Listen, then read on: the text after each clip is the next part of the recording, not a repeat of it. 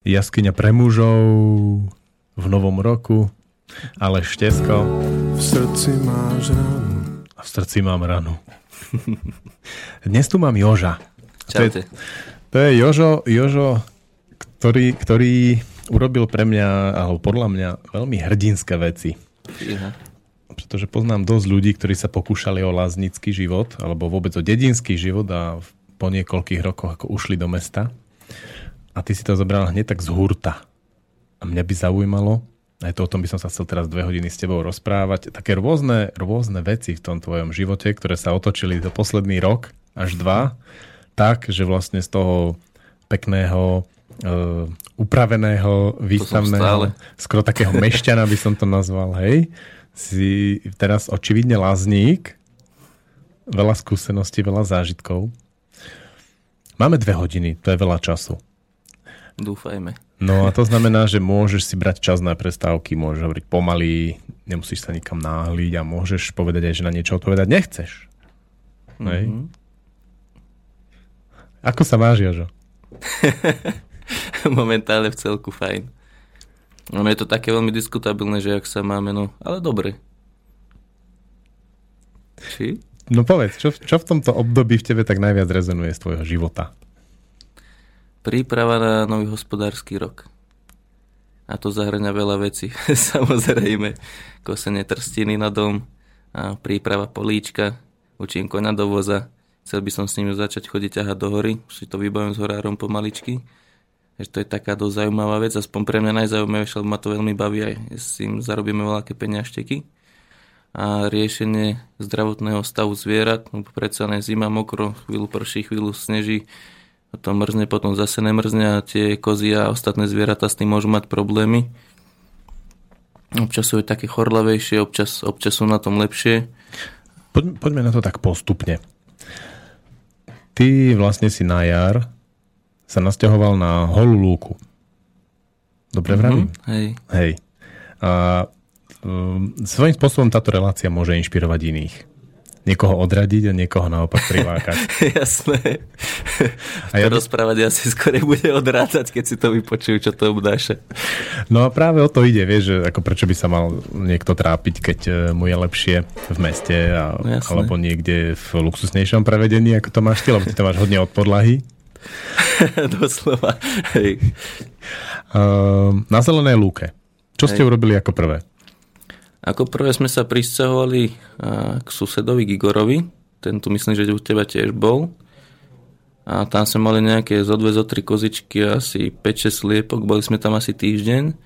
A potom sme v karavane. A potom sme s tým karavanom zišli dole na takú asi 4-5 hektárovú lúku. A tam už sme začali teda budovať. To bolo presne na, na Slnovrat. V marci 21. myslím, nejak tak. Čo si postavil ako prvé, holými rukami? Holými rukami som postavil dosku zo zeme asi.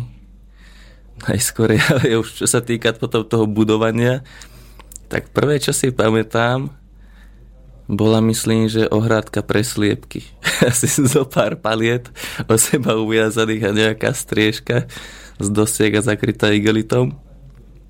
No a potom to postupovalo, čo bola taká najväčšia robota, a výroba takých drevených ohrádok z dosiek pre zvieratá, pre kozy a potom aj pre svine a, a pre všetko možné, pre sliepky a tak. Čiže riadna uh, mesová a živočíšna strava. Hej. Ja si pamätám to obdobie, že ty si tam tak pár mesiacov presne robil tie ohrady, staral sa, zaučal sa a potom mm-hmm. si bol dosť unavený chvíľu. Tak veľmi potichu hovoril, veľmi pomaly chodil. Hej, to bola dosť dlhšia chvíľa, by som povedal.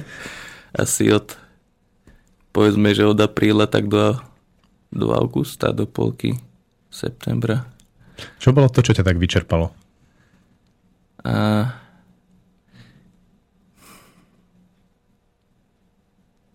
z istého pohľadu to bola práca, ale tá práca človeka nevyčerpá, vyčerpá ho to, prečo toľko pracuje.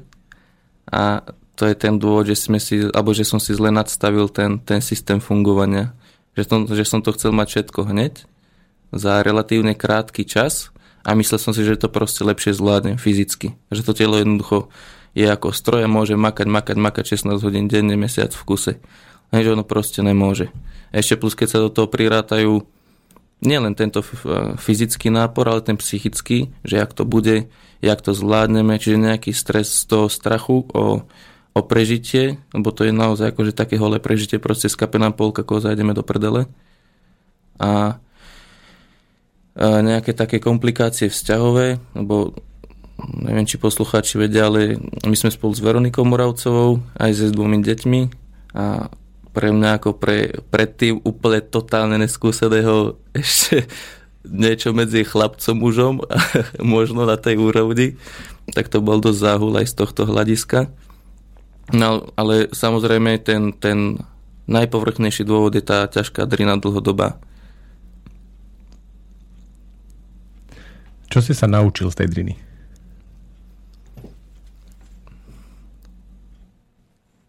To by bolo treba možno konkretizovať otázku, lebo No, človek pracuje, vie, že niečo urobiť musí, tam hore niekde je taký zoznam tých úloh, ktoré by Hej. mal urobiť denne, vie, že, že ak ich neurobiš, tak ti nejaké zvery skapu alebo niečo pôjde do keľu. Ale zrazu cítiš, že to telo to až tak nedáva. Hej. A z toho som sa naučil, že si treba lepšie plánovať tie veci a lepšie odhadnúť svoje sily. Ak človek nemá potuchy o tom, čo ako bude, tak e, je lepšie, aby na to išiel pozvolna. Ale zase dá sa na to ísť pozvolna, ale keď človek proste vnútorne nastavený tak, že už na to nemôže ísť pozvolna, lebo na to 27 rokov čakal, tak proste začne valiť, aby to mal všetko podľa svojich predstav. Mohli sme si seno kúpiť, lenže zase by išlo 500 eur do prdele a takto som z toho odmakal sám. A zase som išiel ja do prdele, hej. A z toho som sa veľmi veľa naučil. Čiže sme ušetrili 500 eur, ja som sa toho veľa naučil, strhal som sa, ale už som v pohode a budúci rok už si to zariadím inak. Ak by som si to seno kúpil a chcel by som si to tento rok robiť ručne, tak by som si zase len prešiel tým istým. Lebo by som nevedel, aké je to robiť to ručne. A tento rok už mám v pláne to robiť s koňom. A teda s koňmi a s kosačkou, zákonne obracačkou, hrabačkou a tak. Kúvanie celkovo zaujímavá otázka, lebo ty si si hneď e, po konzultácii aj so mnou zvolil Hucula, či dosť tvrdohlavé. A ty si vlastne sa za ňom začal učiť, lebo ty si o koňoch až tak veľa nevedel. No ja som nevedel v podstate vôbec nič o koňoch. Ne? Akorát raz som, raz som sa viezol do Haflingu, ja to zo seba skoro vykopal. A to boli v podstate moje celé skúsenosti. No, no ako to išlo? Ako si začal? Hmm, začal som pozvolna. Už teraz čo si málo o tom viem a veľmi záleží od toho koňa, čiže nedá sa len tak začať, že človek si povie, že začne a začne niečo robiť, ale musí sa prispôsobiť tomu, čo už ten kôň vie, nevie, alebo ak je domestifikovaný, divoký, besný. Čo bola pre, pre teba motivácia ísť do koňa? Lebo som to od mala chcel. Aj keby som nič nemal, že by sme tam mali len tri kozičky, čo by som mal len tak prerado za krávku, lebo tu mám ráda psa a tak, tak toho kona by som proste chcel. Aj keby bolo čo. Ty si si ho ale práve zariadil v tej pauze, keď si veľmi pomaly chodil a veľmi potichu hovoril. Hej, to bolo vtedy? No, tak myslím, že v tom období ma to hodne prekvapilo.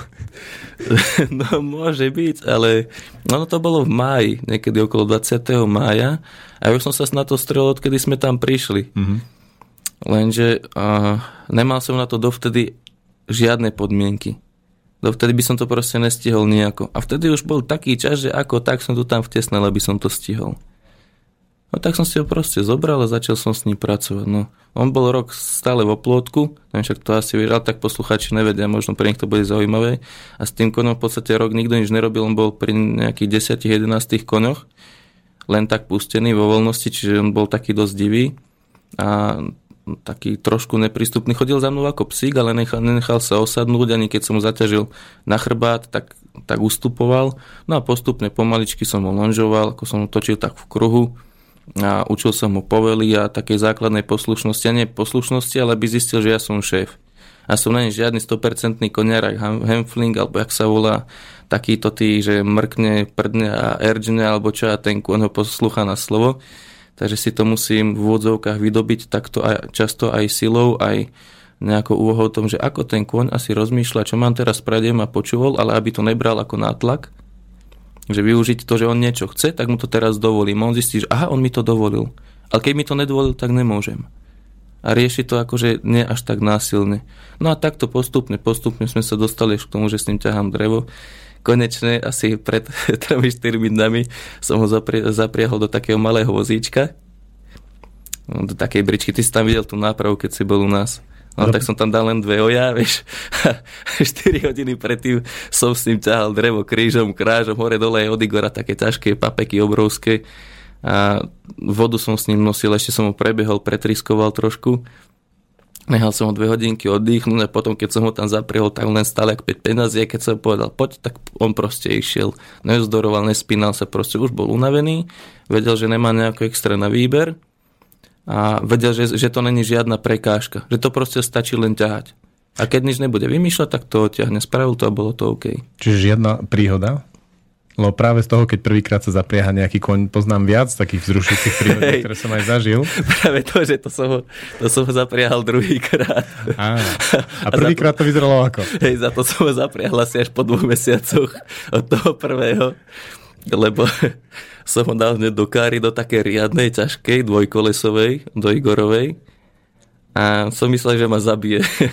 Igor bol vzadu a držal ho na liacoch a ja som bol vpredu, držal som ho za ohlávku, lebo predsa mi viacej verí, nechá sa upokojiť odo mňa lepšie, ale mu to už bolo ťažké, ho to tak drglovalo do bokov tie, tie oja a tak a bol z toho nervózny, tak začal vyskakovať a, a chcel sa rozbehnúť a nie, nie, že ublížiť nám, ale sa mu to nepáčilo celé ťa utec, lebo zrazu sa za ním niečo hýbalo a on ako lovená zver to bere, že čo to, čo to za mnou uteka, tak ja musím utekať ešte rýchlejšie, vieš tak potom sme ho zastavili a som povedal, že radšej to nechám tak teraz, na to nebudem týždeň, dva skúšať, aby...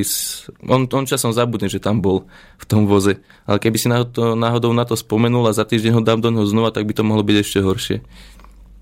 Tak som proste počkal, až prišla taká vhodná príležitosť. To už je to, čo som hovoril, že niekedy sa do toho môže hupsnúť na, naplno a niekedy si to treba zvážiť, že predsa bude lepšie 2-3 týždne počkať a skúsiť to potom. A toto bol ten príklad. No.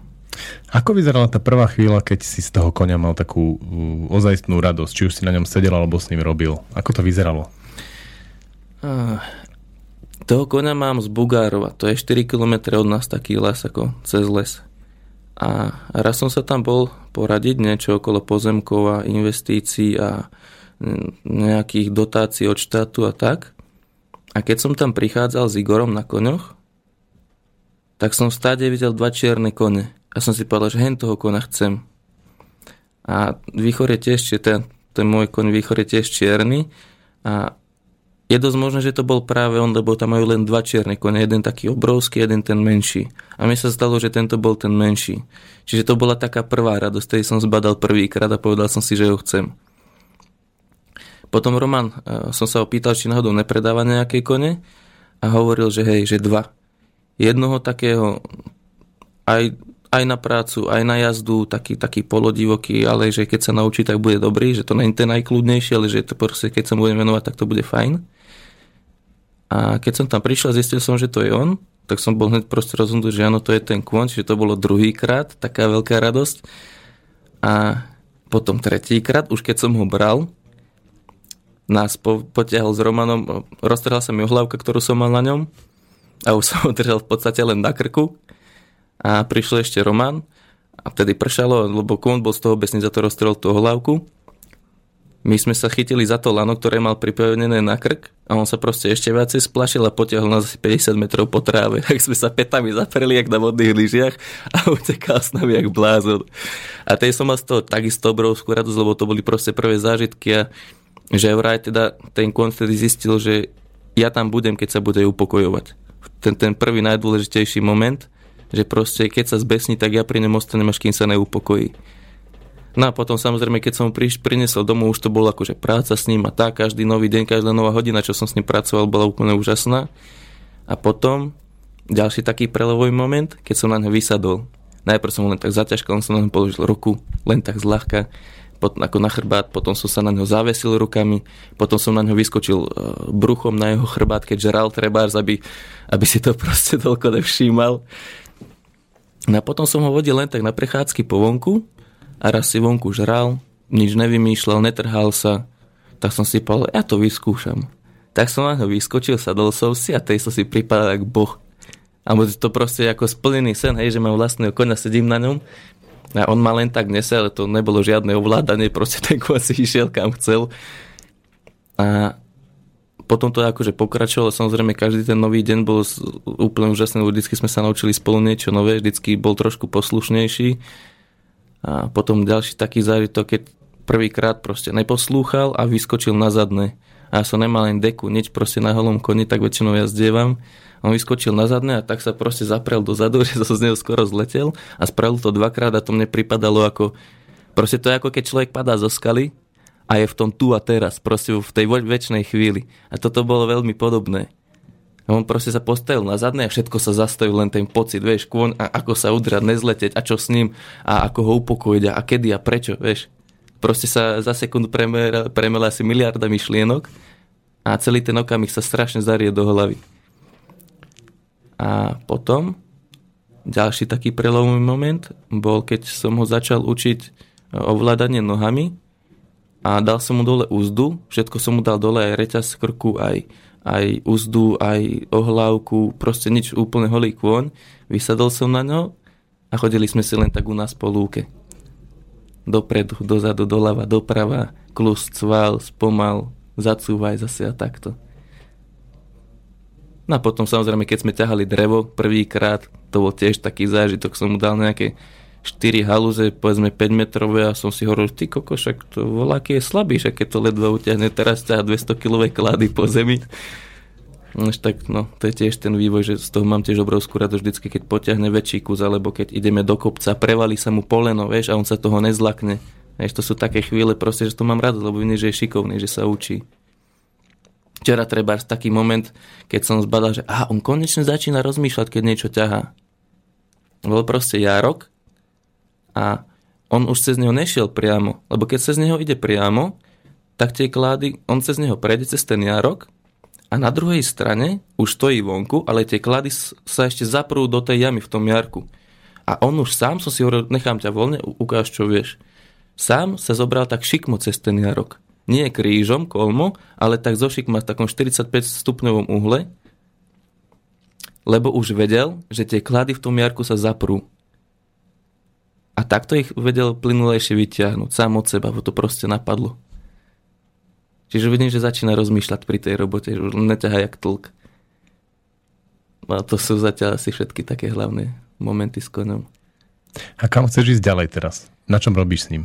No, teraz s ním robím na tom, aby som mohol e, chodiť ťahať do hory drevo a aby som ho mohol spriahať s druhým koňom, čo si požičam od Romana, tu sme sa dohodli, aby mohli spolu kosiť Bo už keď mám toho konia, tak hádam to nebudem robiť, aké to môže spraviť on. A je tam niekde v okolí tá kosačka za konia? Hej, tam u Romana je trošku porúchaná, treba ju len opraviť. Ale nemal byť, no, problém. Problém to je samozrejme, ale keď je niekto šikovný nejaký mechanik, tak sa na to pozrie a dá to dokopy. A tam musí byť taký ťah, že dvoch koní to potrebuje, hej? Buď Norika, ako, no to je taký 700-800 kilový kôň, alebo dva Hucule, čo sú 350-400 kilové kone. Jasné. Tak som zvedavý, či tento projekt vyjde. No, to som aj ja teda, lebo... Ko, kosiť na koňmi, to je celkom pekné. Hej, hej. v čom si cítil u toho konia takú, takú úľavu v tej robote?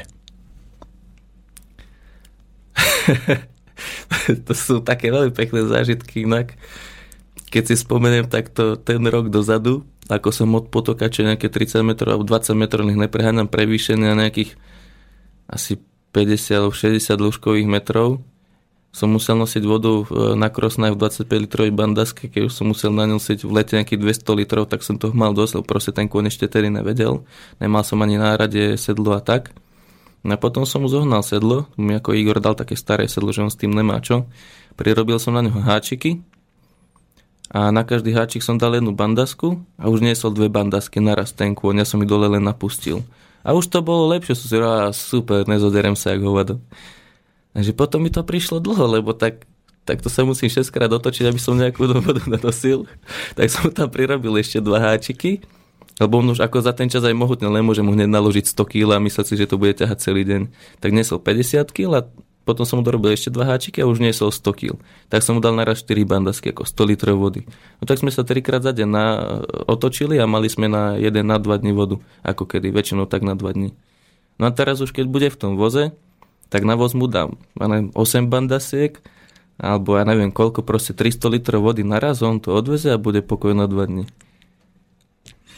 to veľmi pekne ukázalo, ako to môže ísť. No samozrejme. E, Pre mňa je fascinujúce vidieť vlastne, ako, ako rýchlo ti to ide. Jak myslíš, že rýchlo?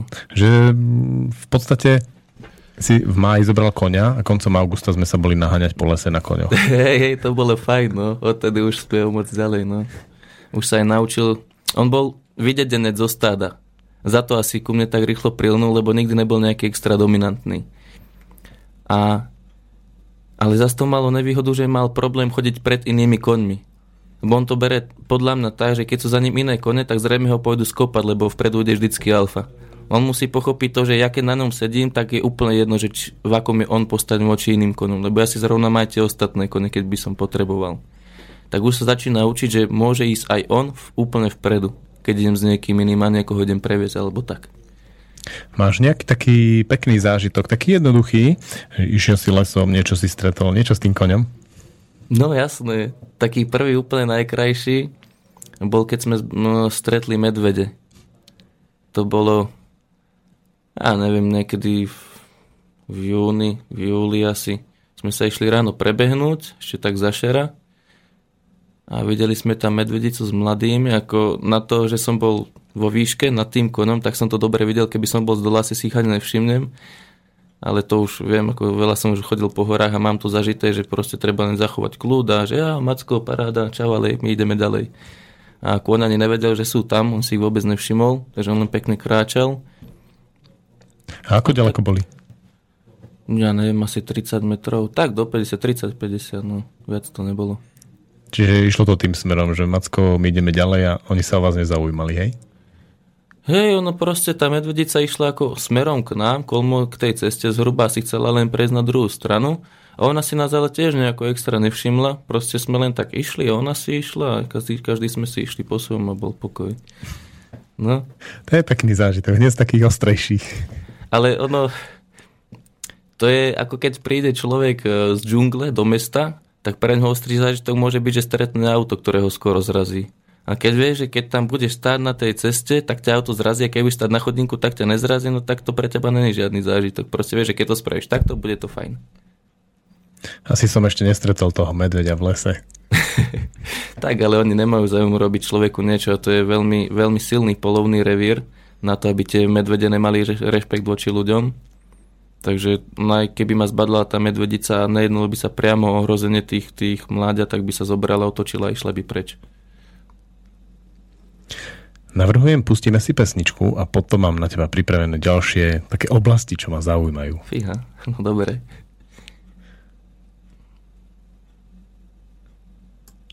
Ooh.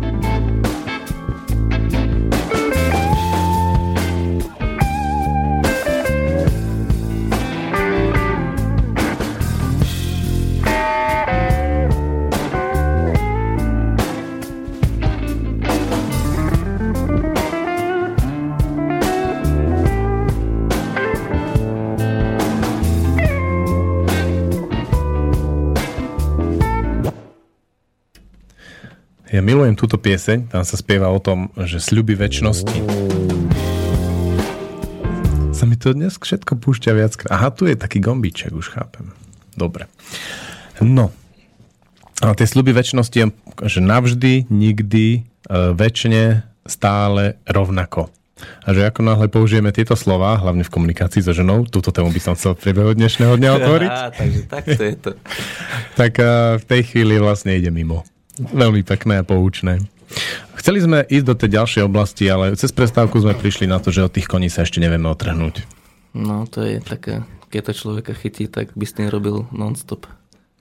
Ty si vlastne chcel vyťahnuť tú myšlienku o tom, uh, aký je rozdiel robiť s koňom denne, čo je len chvíľu a mať ho tak, že raz za týždeň k nemu prísť. Hej, ono to je tak, že začnem pri tom občasnom navštevovaní konia, napríklad na jazdiarni a tak, čo je úplne podľa mňa somarina, ale proste keď človek nemá jednu možnosť, tak si to už je aspoň tak. A keď je s ním človek občas, tak si tie stretnutia veľmi váži a nezovšedne mu to. Takže na toho kona stále príjemný, že je, konečne ťa vidím, aké dojsť za návštevu, na návštevu za voľakým malým faganom a že jaký som rád, že ťa vidím a super paráda a po troch hodinách už ho má dosť. Tak s konom je to podobné. A keď je pri tom koni človek každý deň, tak sa proste dennodenne učí. Za to, jak si Alež hovoril, že, je to, že sa ti to zdá ako rýchly posun, podľa mňa, keby som bol aspoň trošku skúsenejší v tom, tak by to mohlo byť dvojnásobný posun. Že už teraz by som s ním mohol robiť čokoľvek, by si lahol, prdol na povel, alebo čo, čo už by som mu len povedal. Ale keď som sa to len učil, tak je to proste takto. Ale tým, že som s ním každý deň, tak si musím, aj keď mám tú tendenciu alebo ten, sa snažiť mať ten vhľad do veci a uvedomovať si, prečo robím túto vec, prečo som sa porezal napríklad, že čo, čo vo mne to spôsobilo, prečo ten kôň teraz je nepríjemný na mňa, čo to vo mne spôsobilo, alebo či je len hladný a nie len, že ty ma nepočúvaš, tak ťa teraz tlčem. Ale často, proste keď sa ponáhlam, alebo už toho mám dosť, alebo vidím, že on len vymýšľa, že on vládze, on je len lendivý, mu sa proste nechce počúvať, jemu sa to nechce robiť.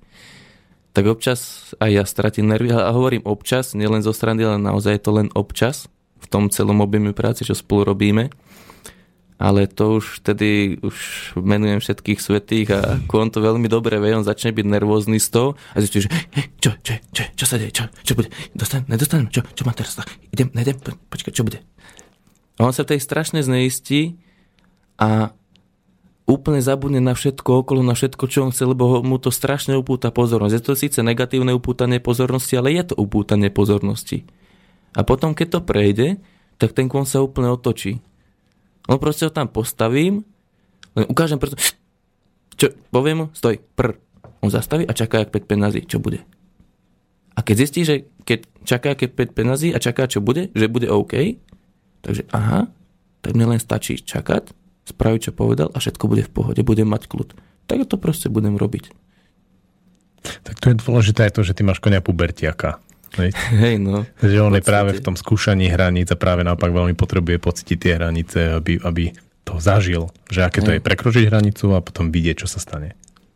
Možno, ako ja sa v tom zase až toľko nevyznám, ale očividne mi to tak vychádza, no. Že občas vymýšľa, občas je super. Daj ešte nejakú príhodu s koňom. Takéhoto charakteru. Že sme ťahali v lese a švihali mi halúze po ksichte. Že by to nemali e, poslucháči také romantické. Hej, no, no. Čo ti ja viem, ale toho je strašne, ale to je proste každú chvíľu volačo. Tak Vieš, vieš, lebo uh, to, ako to ty robíš, je hodne z, pre mňa z, také exotické. v čom? A keď dávaš tie obrázky, presne tie konkrétne príhody, je také, čo vyzerajú ako všedné. Išiel si lesom a videl si vtáčika, ale proste takéto veci, tak to je veľmi také živé. To dáva také živé obrazy tomu nášmu Mhm. mm-hmm. rozhovoru. Mm.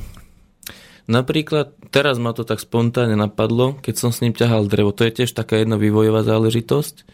A to bolo niekedy asi v decembri, novembri, myslím. A ťahali sme drevo z takej strminy. Takže tam som sa bal koňa pustiť, no tam boli kamene, fakt to bola strmina asi nejakých 40, 35, 45 stupňov ako kde. A dosť kamenistá, tam som sa bal koňa pustiť do toho. Takže sme to ťahali ručne na takú trošku rovinku a potom už som to ťahal s koňom. A neskôr, keď už som videl aj v inom teréne, že s tým nemá až taký problém a že je to relatívne v pohode, tak som sa tam znova vrátil a ťahal som už normálne v tej strmine v kameňoch a ten kon to v pohode zvládol. Lebo už bol vytrenovaný, vedel ako klásť nohy. Toto je jedna z takých príhod, takých veľmi akože závažných v tomto.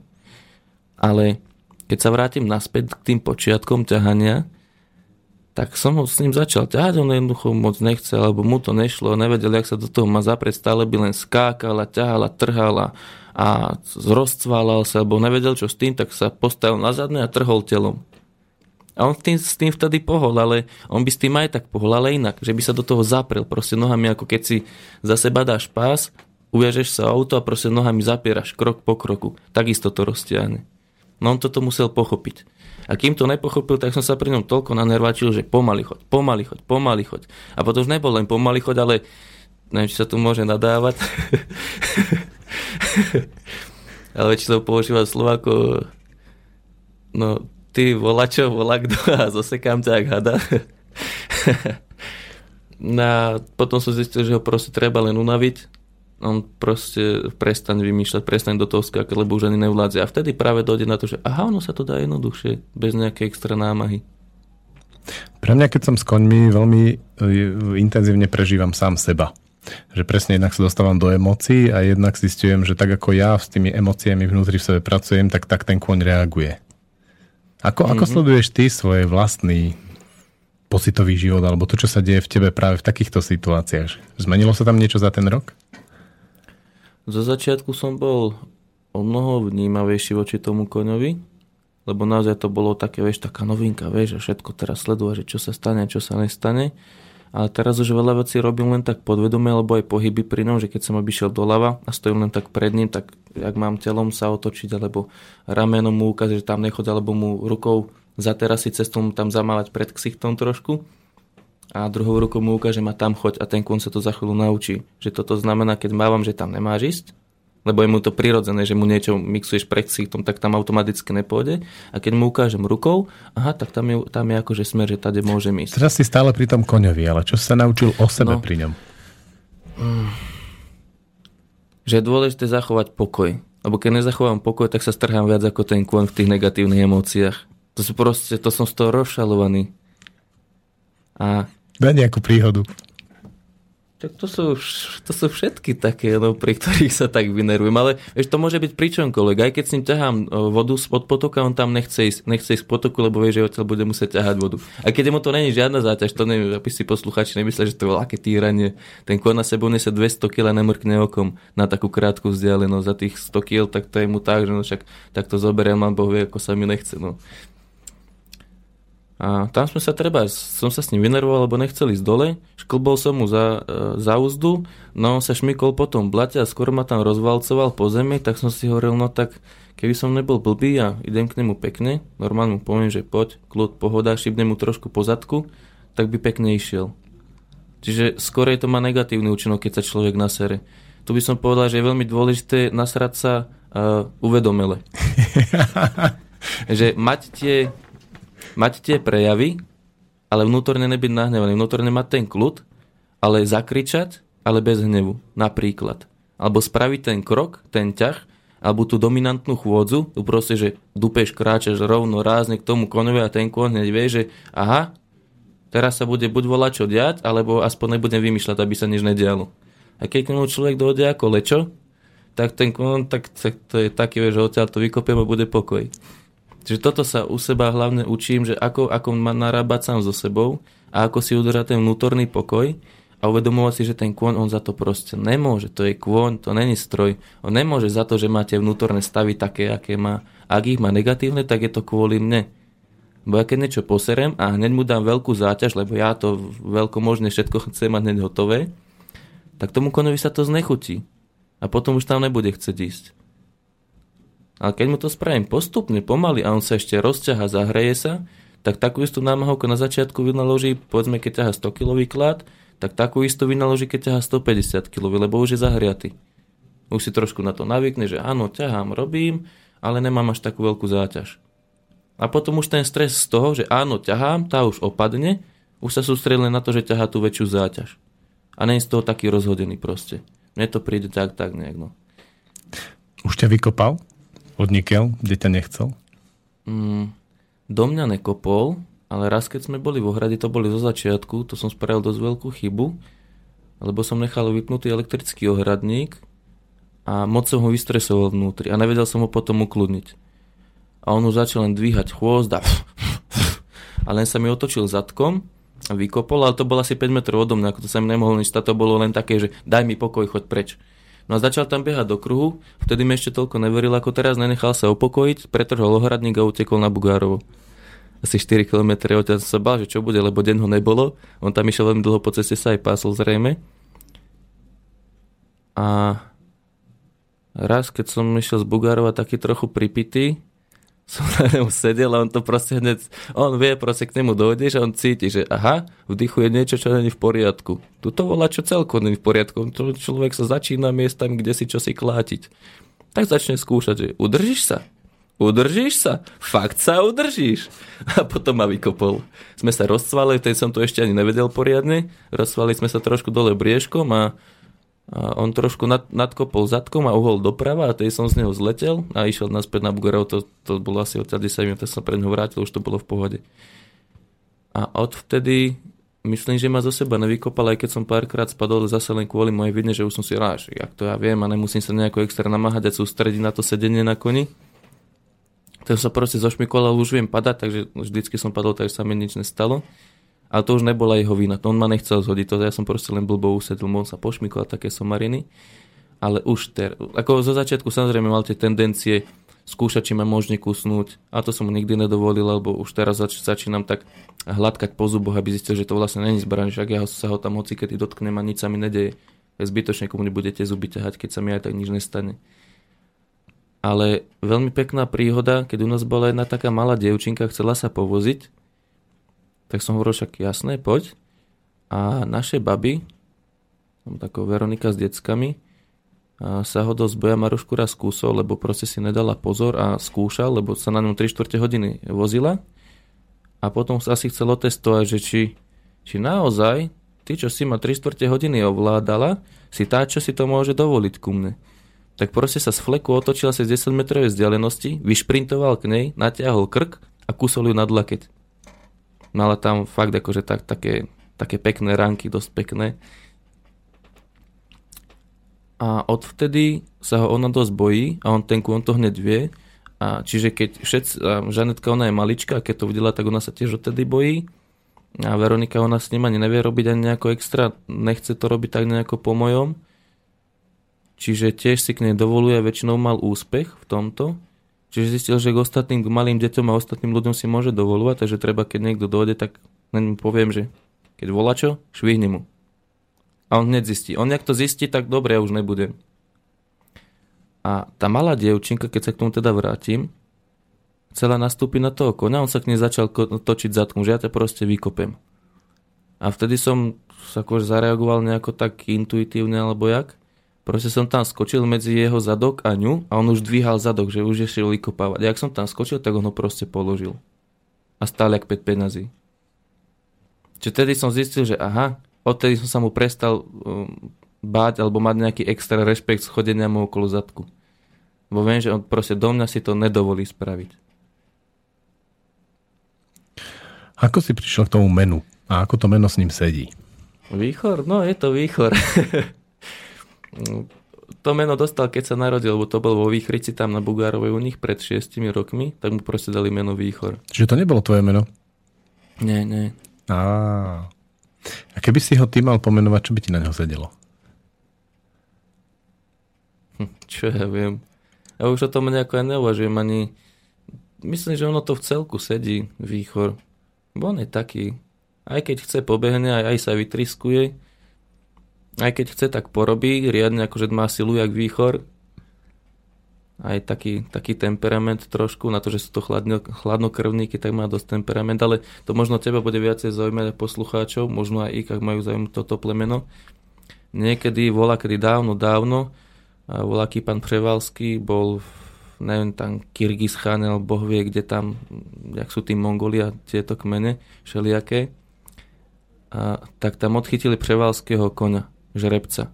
A zrejme chceli osviežiť krv alebo niečo podobné túto huculom, tak e, ho s nimi skrížil, lenže tie prevalské kone tie nikto nikdy neskrotil.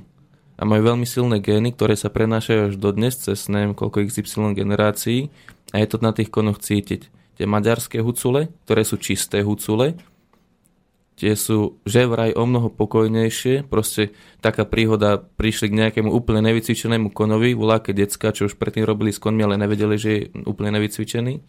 Prišli k nemu do ohrady, nasadili mu ohlávku, vysadli na ňo a, a išli. Toto keby spravili s výchrom, tak neviem, čo by s nimi bolo. A zrejme tá, tá prevalská línia je tam dosť, dosť značne zachovaná do, do toho charakteru. Takže to ostalo v ňom toho výchrového. Takže hej, Dostali sme otázku, že dobrý deň, zmienil ste sa? Jitka nám píše, uh-huh. že puberťák si musí vyskoušet, co se stane když. Jaký máte názor, že lidstvo se nikdy nezmění, protože ti, co si vyskoušeli umírání, uh, a ti noví nejprve to musí zistiť. Že ne, napríklad spolupráce je výhodnejší než konflikt. Fú, tak môžem ja, a potom môžeš aj ty. Povedz, no. No.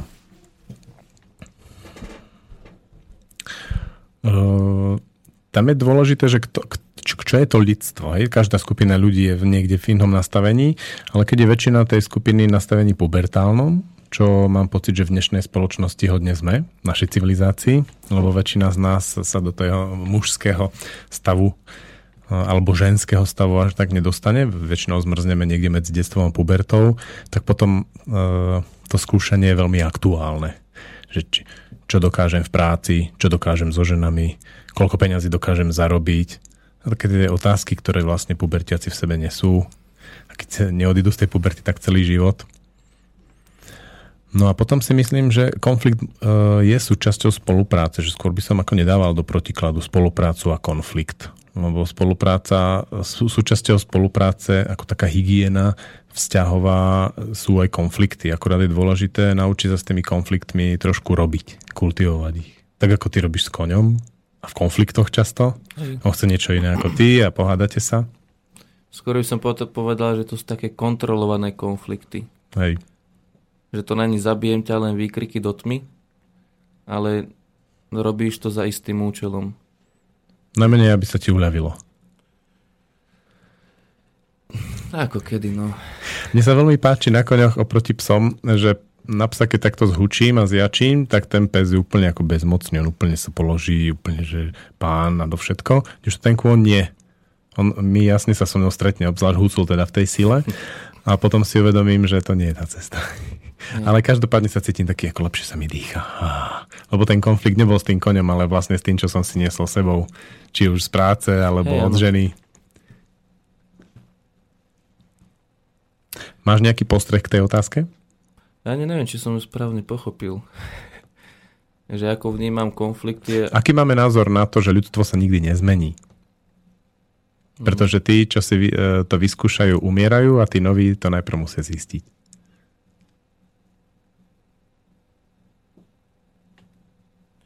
Ono zase tam sa dá o tom polemizovať na viacerých úrovniach, hej, či to berieme ľudstvu ako charakter človeka, ktorý je proste daný a ten sa nemá prečo meniť, lebo človek je proste človekom a už ako sa vyvinie, to je buď na ňom, na jeho rodičoch a tom všetkom, čo ho vplyvňuje alebo nie. Alebo či sa bavíme o tých povrchných e, príznakoch, ktoré sa akože nezmenia, že sa nezmení ten, ten vývoj človeka.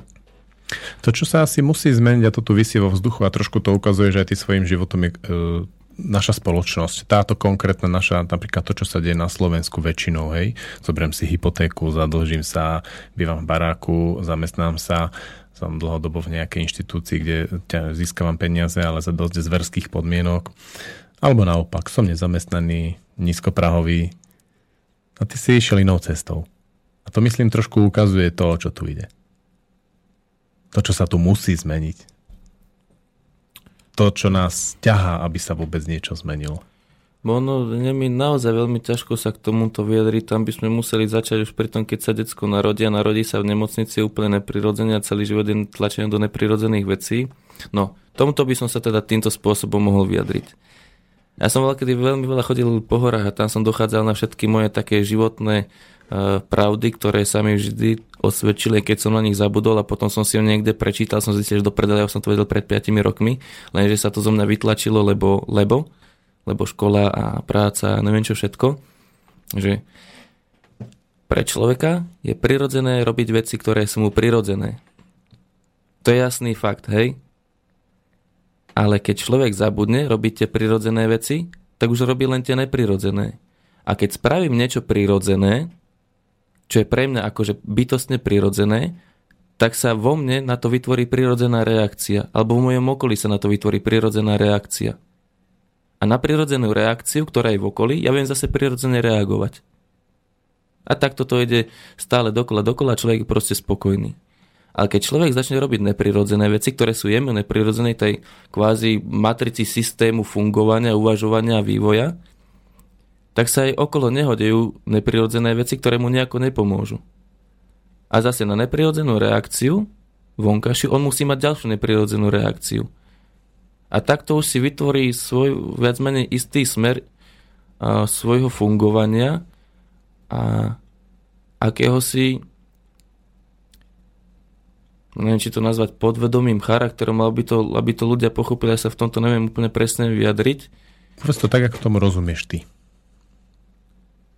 A hovorí sa tomu ego, čo asi všetci dobre poznajú. A to je vlastne nepravda o sebe samom. To je to, čo si o seba myslíme, ale není to pravda. A týmto neprirodzeným fungovaním si vytvoríme určitú identitu, ktorú bereme za našu, ale není naša. A keď podľa nej konáme, tak nemôžeme konať prirodzene a, a úspešne pre, pre ten prirodzený vývoj. Bo keď robím s tým, čo není moje, vnútorne, tak to, čo je moje, to, čo by ma posunulo ďalej, sa jednoducho neprejaví, nemá sa ako prejaviť. A toto, čo, o čo sa snažím ja, je vrátiť sa k tomu, čo je moje. Poďme to trošku uzemniť. Že ty teraz vlastne robíš naozaj veľa rôznych zaujímavých vecí okolo svojho statku. A čo z toho je to, kde cítiš úplné naplnenie? Že to je naozaj tvoje veľmi prirodzené. Že nie je to s tou úvahou, že keď robím toto, tak nezomreme od hladu, od zimy a tak ďalej. Väčšinou to závisí od vnútorného nastavenia, lebo Skús to tak veľmi jednoducho popísať, že tento, keď robím s koňom, keď robíš s koňom, si úplne Hej. svoj. Ešte niečo? keď proste žijem, keď som spokojný, keď som v pohode. Bo ono, podľa mňa ani tak nejde o to, čo robíme, ale ako to robíme, s akým vnútorným nastavením, čo, čo sa vtedy v nás deje. To sedí, vo všeobecnosti áno, ale mňa teraz zaujíma, ako to máš konkrétne ty. Napríklad také, také zabíjanie zvierat. Že ty si sa hodne teraz rozabíjal, nie? v podstate, hej. Zabíjal si aj predtým, alebo si tu mal prvú skúsenosť s tým? No, predtým neviem, voľakého bažanta, keď som v lese chytil, alebo a to väčšinou aj tak pes chytil. No a čo, čo si zabil ako prvé? Tu tak naozaj s tým, že toto je zviera, ktoré idem premeniť na svoju potravu. Tuším sliepku. Myslím. A, aké to bolo? Pamätáš si to? Vieš, ja nie. Ale bolo to niečo na ten spôsob, že no dobre, tak ty si tu, ja ti idem zobrať život, lebo to jednoducho lepšie neviem a nechcem uh, brať životy iným spôsobom, ako, ako že si to zabezpečím sám. A síce ťa teda zabijem, ale musím teraz kupovať zeleninu alebo meso z obchodu, ktoré je chované a pestované v úplne horších podmienkach. Alebo takto, nemáme treba dosť mlieka na to, aby som tie bielkoviny a tuk doplnil z toho, z mlieka, zo syrov, z tvarohu a tak. Ale mlieko z obchodu kupovať nebudem, proste nebudem. Takže to potrebujem získať od nikadiaľ inakadiaľ. Sú, som sa... sú tam také dve veci. Jedna je tvoj vzťah k tomu zvieraťu a druhá je také ospravedlnenie si to, prečo vlastne to zviera zabíjaš. Vieš to oddeliť a teraz dať naozaj ten čistý postoj k tomu zvieraťu, ktoré ideš zabiť? Jak myslíš čistý postoj? Máš tam tú sliepku, uh-huh.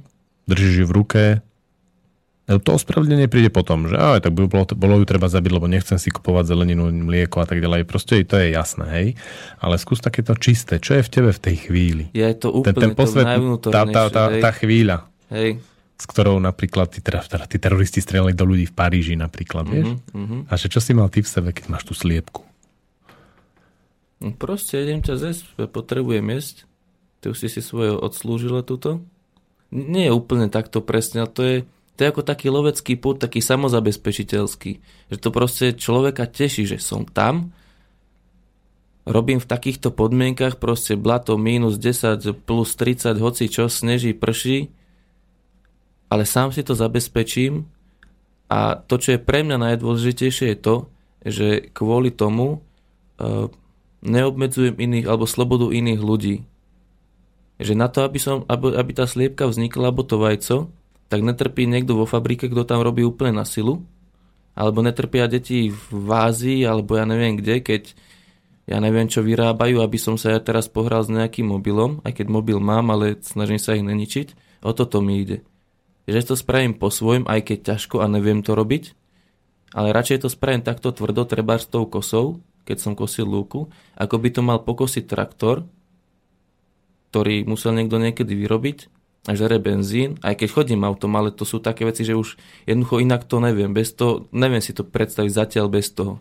Ale bez toho traktoru sa to dalo predstaviť a zvládol som to. A k tým sliepkam pristupujem veľmi podobne. Že ja musím niečo jesť. To je proste, ako telo je tak spravené, že je to biomechanický stroj, keď sme na práne, tak proste musíme jesť. A aby som vládal robiť, fungoval, žil, mal dosť sily a ne, keď som bol asi rok nejako navita, narav a na takých veciach. A jednoducho som nevládal, nemal som to sily, nebol som spokojný. Takže som zistil, že to takto nejde. Alebo že ja, ja to tak neviem. Tak proste to meso jesť musím.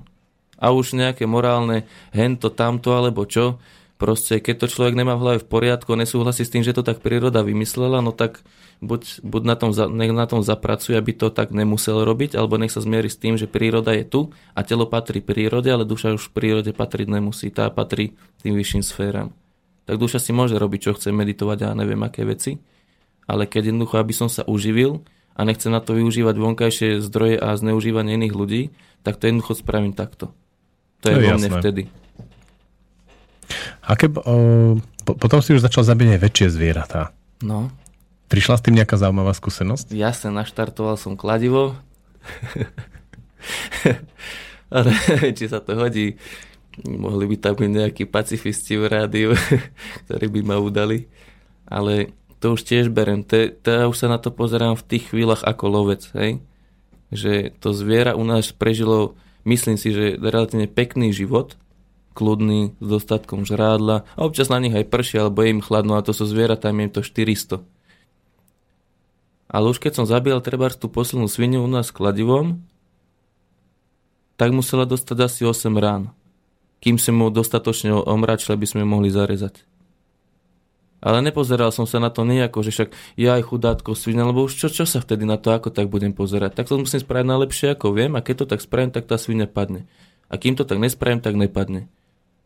Už som s tým začal, tak to treba dokončiť. Nemôžem tam nechať, vieš, len tak pobehovať, keď je to v pláne a chceme to spraviť, potrebujeme zjesť a tak. Ale tedy som sa poučil, že už to takto robiť jednoducho nebudem.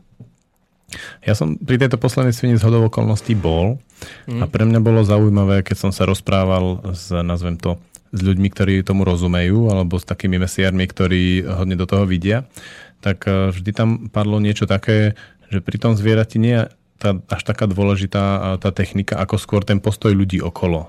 A hlavne ten vnútorný pokoj. A teraz som to vlastne zažil naplno, že naozaj to nešlo tak úplne ako podľa očakávaní s tou mm, sviňou, ale tá sviňa bola hodne v pohode, napriek tomu, že to teda že cítila, že teda jej niekto usiluje o život, ona mohla preskočiť plótik, rozhrísť nás tam, hej, ale ona to neurobila. Nie, nie. To bolo pre mňa také potvrdenie toho, čo som si myslel a čo som počul od ľudí o tomto rozprávať že je to zaujímavé, že naozaj veľmi humánny spôsob zabíjania môže byť nesmierne nehumánny práve tým, kto to robí a ako to robí. Je to možno, zase do toho ja až toľko nevidím. Ja som to videl. Tá svinia bola fakt, ako som bol prekvapený, hey, že môže, môže to ísť až takto. Že hej, tak no si, to... tu na, si tu počkám, kým to trafíš dobre. Ja som to ale ani nejako inak nečakal, lebo no, čo bude, kam bude chodiť? No tam ale žrádlo som mu klepol a po minúte už by išla zase žrať. Takže to, to je, to je treba s tým koňom alebo hociakým iným zvieraťom. Proste oni sa môžu dotlcť, skúšu sa, ale ich to toľko neboli.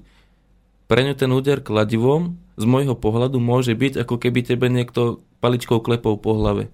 Len tak, že zaboli ťa to, povieš, au, čo robíš, daj mi pokoj. Ale nejdeš, nejdeš sa z toho, ja neviem, čo zblázniť. My sme teraz robili trošku pokusy v škole hodne sa venujeme boxu. Eh, chlapi, keď máme mužské stretnutia. Uh-huh. A robili sme, že eh, sme si dali boxerskú prilbu a proste dali sme úlohu tým ostatným do nás mlátiť. A to aj, ľud, aj to mužské telo znesie strašne veľa. To nie je ľahké vypnúť niekoho.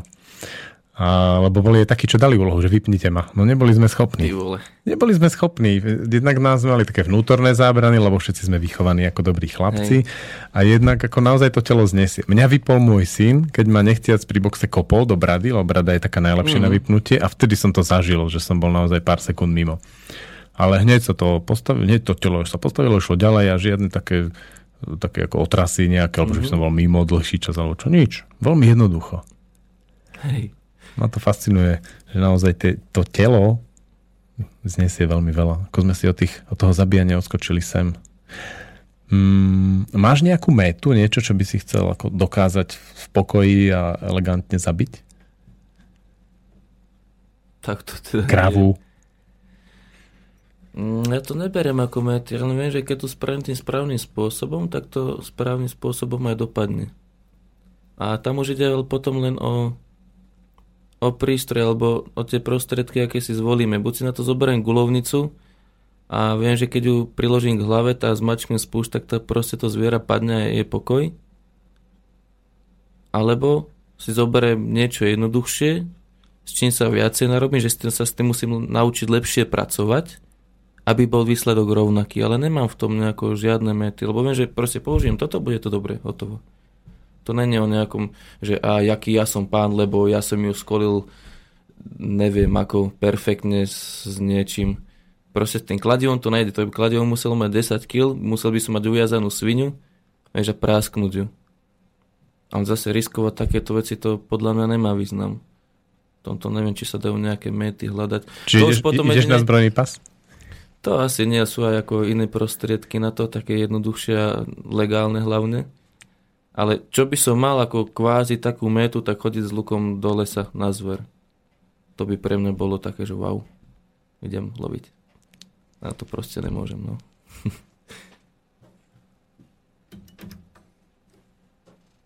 Traceless, shapeless, they hide in the grass, in the fields. Unseen, unheard,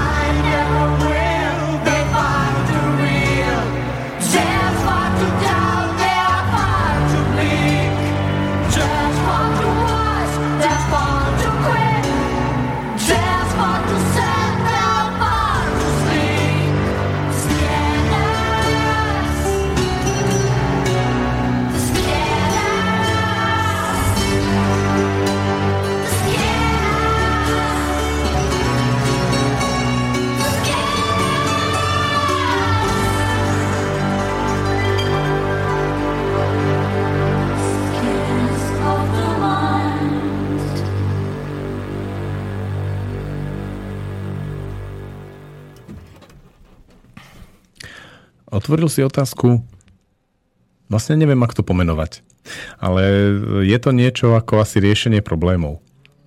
Mhm. Totiž e, priznám sa, že dnes som veľmi nedisciplinovaný a neviem sa udržať v prestávkach, keď sú pesničky, aby som bol ticho, lebo to sa vždy snažím s hostiami, lebo medzi v tých prestávkach idú najzaujímavejšie témy. A to hlavne Janačne vždycky. Hej, ale ja si viem krotiť tých hostí, ale som asi vyšiel cez sviatky. Z... No, zmekol si, no jasné. Zmekol som. Tá rada do hlavy asi s tebou niečo spravila. Je, je to možné. Tak uh, poďme k tomu. Ja by som to otvoril, lebo to sa dá celkom vystavať.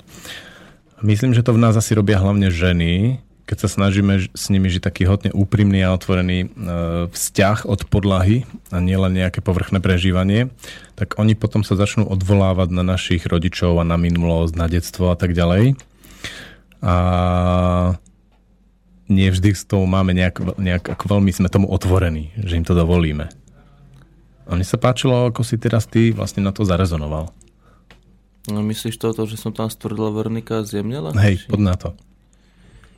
No, kým sme išli, alebo teda, kým som išiel, keď sa teda jedna konkrétne o mňa sem, alebo teda na, na tieto naše lazy, tak som mal o mnoho viacej času na premýšľanie a bol som hlavne sám, čiže žiadne iné ako vzťahové energie ma nerozptilovali v tomto a ten vývoj musel byť zastavený oproti tomuto, ktorý teraz nastal, lebo tá žena naozaj spraví veľmi veľa a v tom partnerstve sa ukazujú veci, ktoré inak človek o sebe nezistí. Ako sa k tomu partnerovi správa. Ako sa správa k celkovému životu, k zodpovednosti voči rodine, lebo nakoľko fakt predtým moje vzťahové skúsenosti boli, no keď to zhrnem, tak nulové, až na pár takých úletov. A teraz som v podstate húpol do zabehnutej rodiny s dvomi deťmi.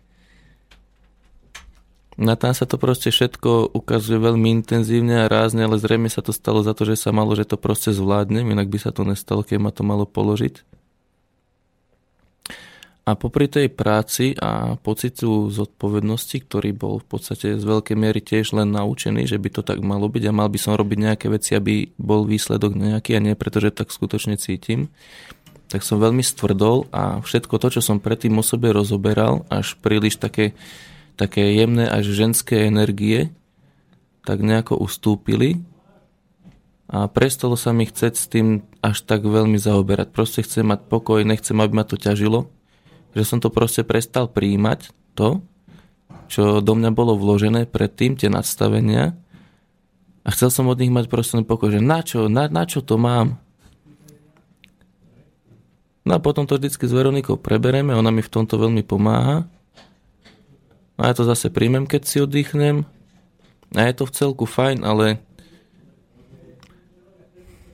proste ten život v prírode je veľmi tvrdý.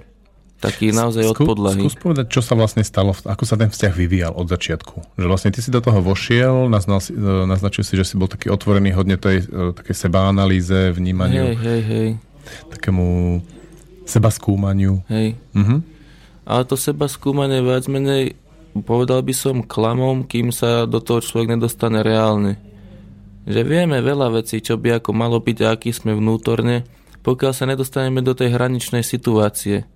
Že proste sa už jedná o prachy, o prežitie, o dom, či bude stať, nebude stať, o zvieratá, o, proste o kopu vecí. A či si vtedy vie človek zachovať ten kľud. Je to jednoduché, keď človek chodí do roboty, ktorá ho nemusí až tak strašne baviť, ale vie, že si odkrúti svojich 8 hodín, na konci roka má výplatnú pásku, povedzme, že len 400 eur, hej. Je to strech, je, stres, je to strach, ale vie, že každý mesiac tých 400 eur mať bude. Keď bude každé ráno stáť o 6 a, a tak ďalej a tak ďalej. Ale tento stres, e, ne, ako tento nezvyk na tento stres, že proste čo si nespravíš, to nemáš, a dožene človeka, aspoň teda mňa, do naozaj veľmi často takých hraničných situácií, aj hlavne tá únava a psychická únava a hento, čo bude a čo nebude, kedy úplne všetko ostatné, čo som predtým zažil, ide úplne bokom, úplne, že to, to, sa, to sa nestalo, to boli detské hračky, čo som zažíval. A teraz sa ukáže tá ozajstná realita, čo som naozaj ten chlap, ktorý to zvládne, zachová ten pokoj a uzemní aj ženu, aj deti, aj celé hospodárstvo, alebo som fakt ešte to decko, ktoré akože aj volá čo porobí, ale len preto, aby bolo, lebo by malo byť. A nedokáže si v tom nájsť ten svoj pokoj a tú, tú, tú sebaistotu. Ja som s veľkým zaujatím sledoval, ako sa to vyvíjalo. My sme mali e, s priateľmi také skoro až stávky, by som to nazval, že kedy, kedy sa vrátite do civilizácie. Kto vyhral? No v podstate nikto, lebo nikto neveril, že to dáte, že to dáš ty, Ty vole, hlavne. Takže si veľký hrdina ako v tejto oblasti. chuligáni hovacký. No sorry kotia, ale ako je hez, hezón nalazí vás civilizácie. dostal. A ako, kto, by, kto by veril, že sa to takto stane? Ja poznám ľudí, ktorí keď stavali dom alebo riešili tieto veci, tak sa im vzťahy rozpadli, deti na nich zanevreli. Proste normálne to takto je, že to ľudia nedávajú. Mm, no a ty si, ty si mal vždy tú víziu s koňom, hej, v najťažšej situácii, najväčšiu únave si zobral koňa ešte k tomu a išlo to. Potom si mal víziu toho, že postavíš dom, veľmi low cost. Vyšlo vám to, že za 200 eur som počul. No, keby sme kupovali plachty, tak asi 500 alebo 700. Ale... Hej. No a teraz ako prežívate v tom zimu, hej? No, už jasné. to, to ako nikto neveril, že zimu dáte tam. A že ty si mal tú víziu toho domu, urobil si to. Hej, no. No a tam som vnímal, že tam to napätie s, s tou začínajúcou zimou vlastne tam celkom rástlo aj vo Veronike. Vieš o tom To povedať určite. viac?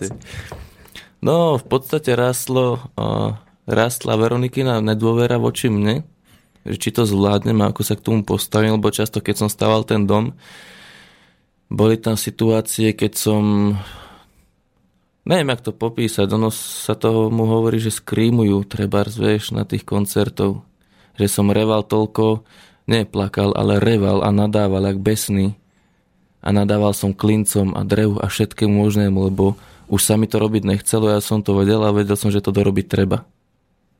Toto je jedna z tých situácií, ale stačilo sem trochu inak nastaviť, že ja to robím a mať stále tú víziu, že čo z toho bude, až to bude. Nie je to, že sa mi teraz nepodarí zabiť klinec.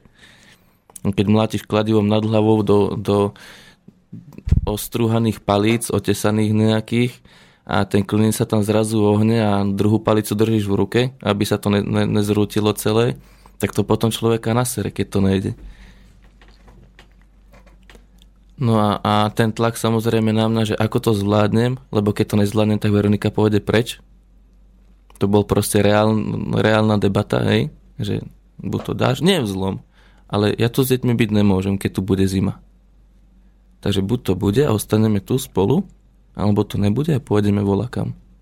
A aby som tam ale ostal, nielen za to, že by som musel, ale za to, že by som chcel. Čiže by sa nám to nejak, o nejaký čas asi tak, tak predlžilo tá, no, ten, ten vývoj vzťahu, lebo by sme spolu neboli. A ako vyzeral ten pekelný moment toho, že ona tam stojí, to ti predloží toto a ty vieš, že to teraz musíš urobiť. Alebo nemusíš a odidete. Ja by som to nenazval pekelným momentom, ale pekelným obdobím asi skôr. Že ty nemáš také chvíľky, ale máš také obdobie. Ako s tou únavou, dlhé obdobie. Hej, v podstate skôr. Tak ono, v prvom je to taký, ani nie šok, ale egoistický postoj voči tomu. Ten postupne odplyne a začne si uvedomať viacej Čo, tú čo znamená egoistický postoj? Čo to bolo?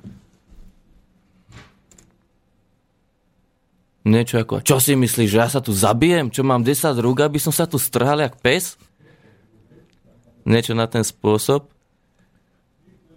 A potom ten, ten reálny je, že áno, uznávam, zle som si to nadhodnotil, že to zvládnem za mesiac a už to trvá 2,5, ale je to kvôli tomuto, tomuto a tomuto, lebo som to ešte, proste som tam dorábal horné podleže, čo bolo minimálne na mesiac a niečo išlo. Som v podstate absolútne netušil, ako to budem robiť, z čoho a akým postupom, keď som začínal.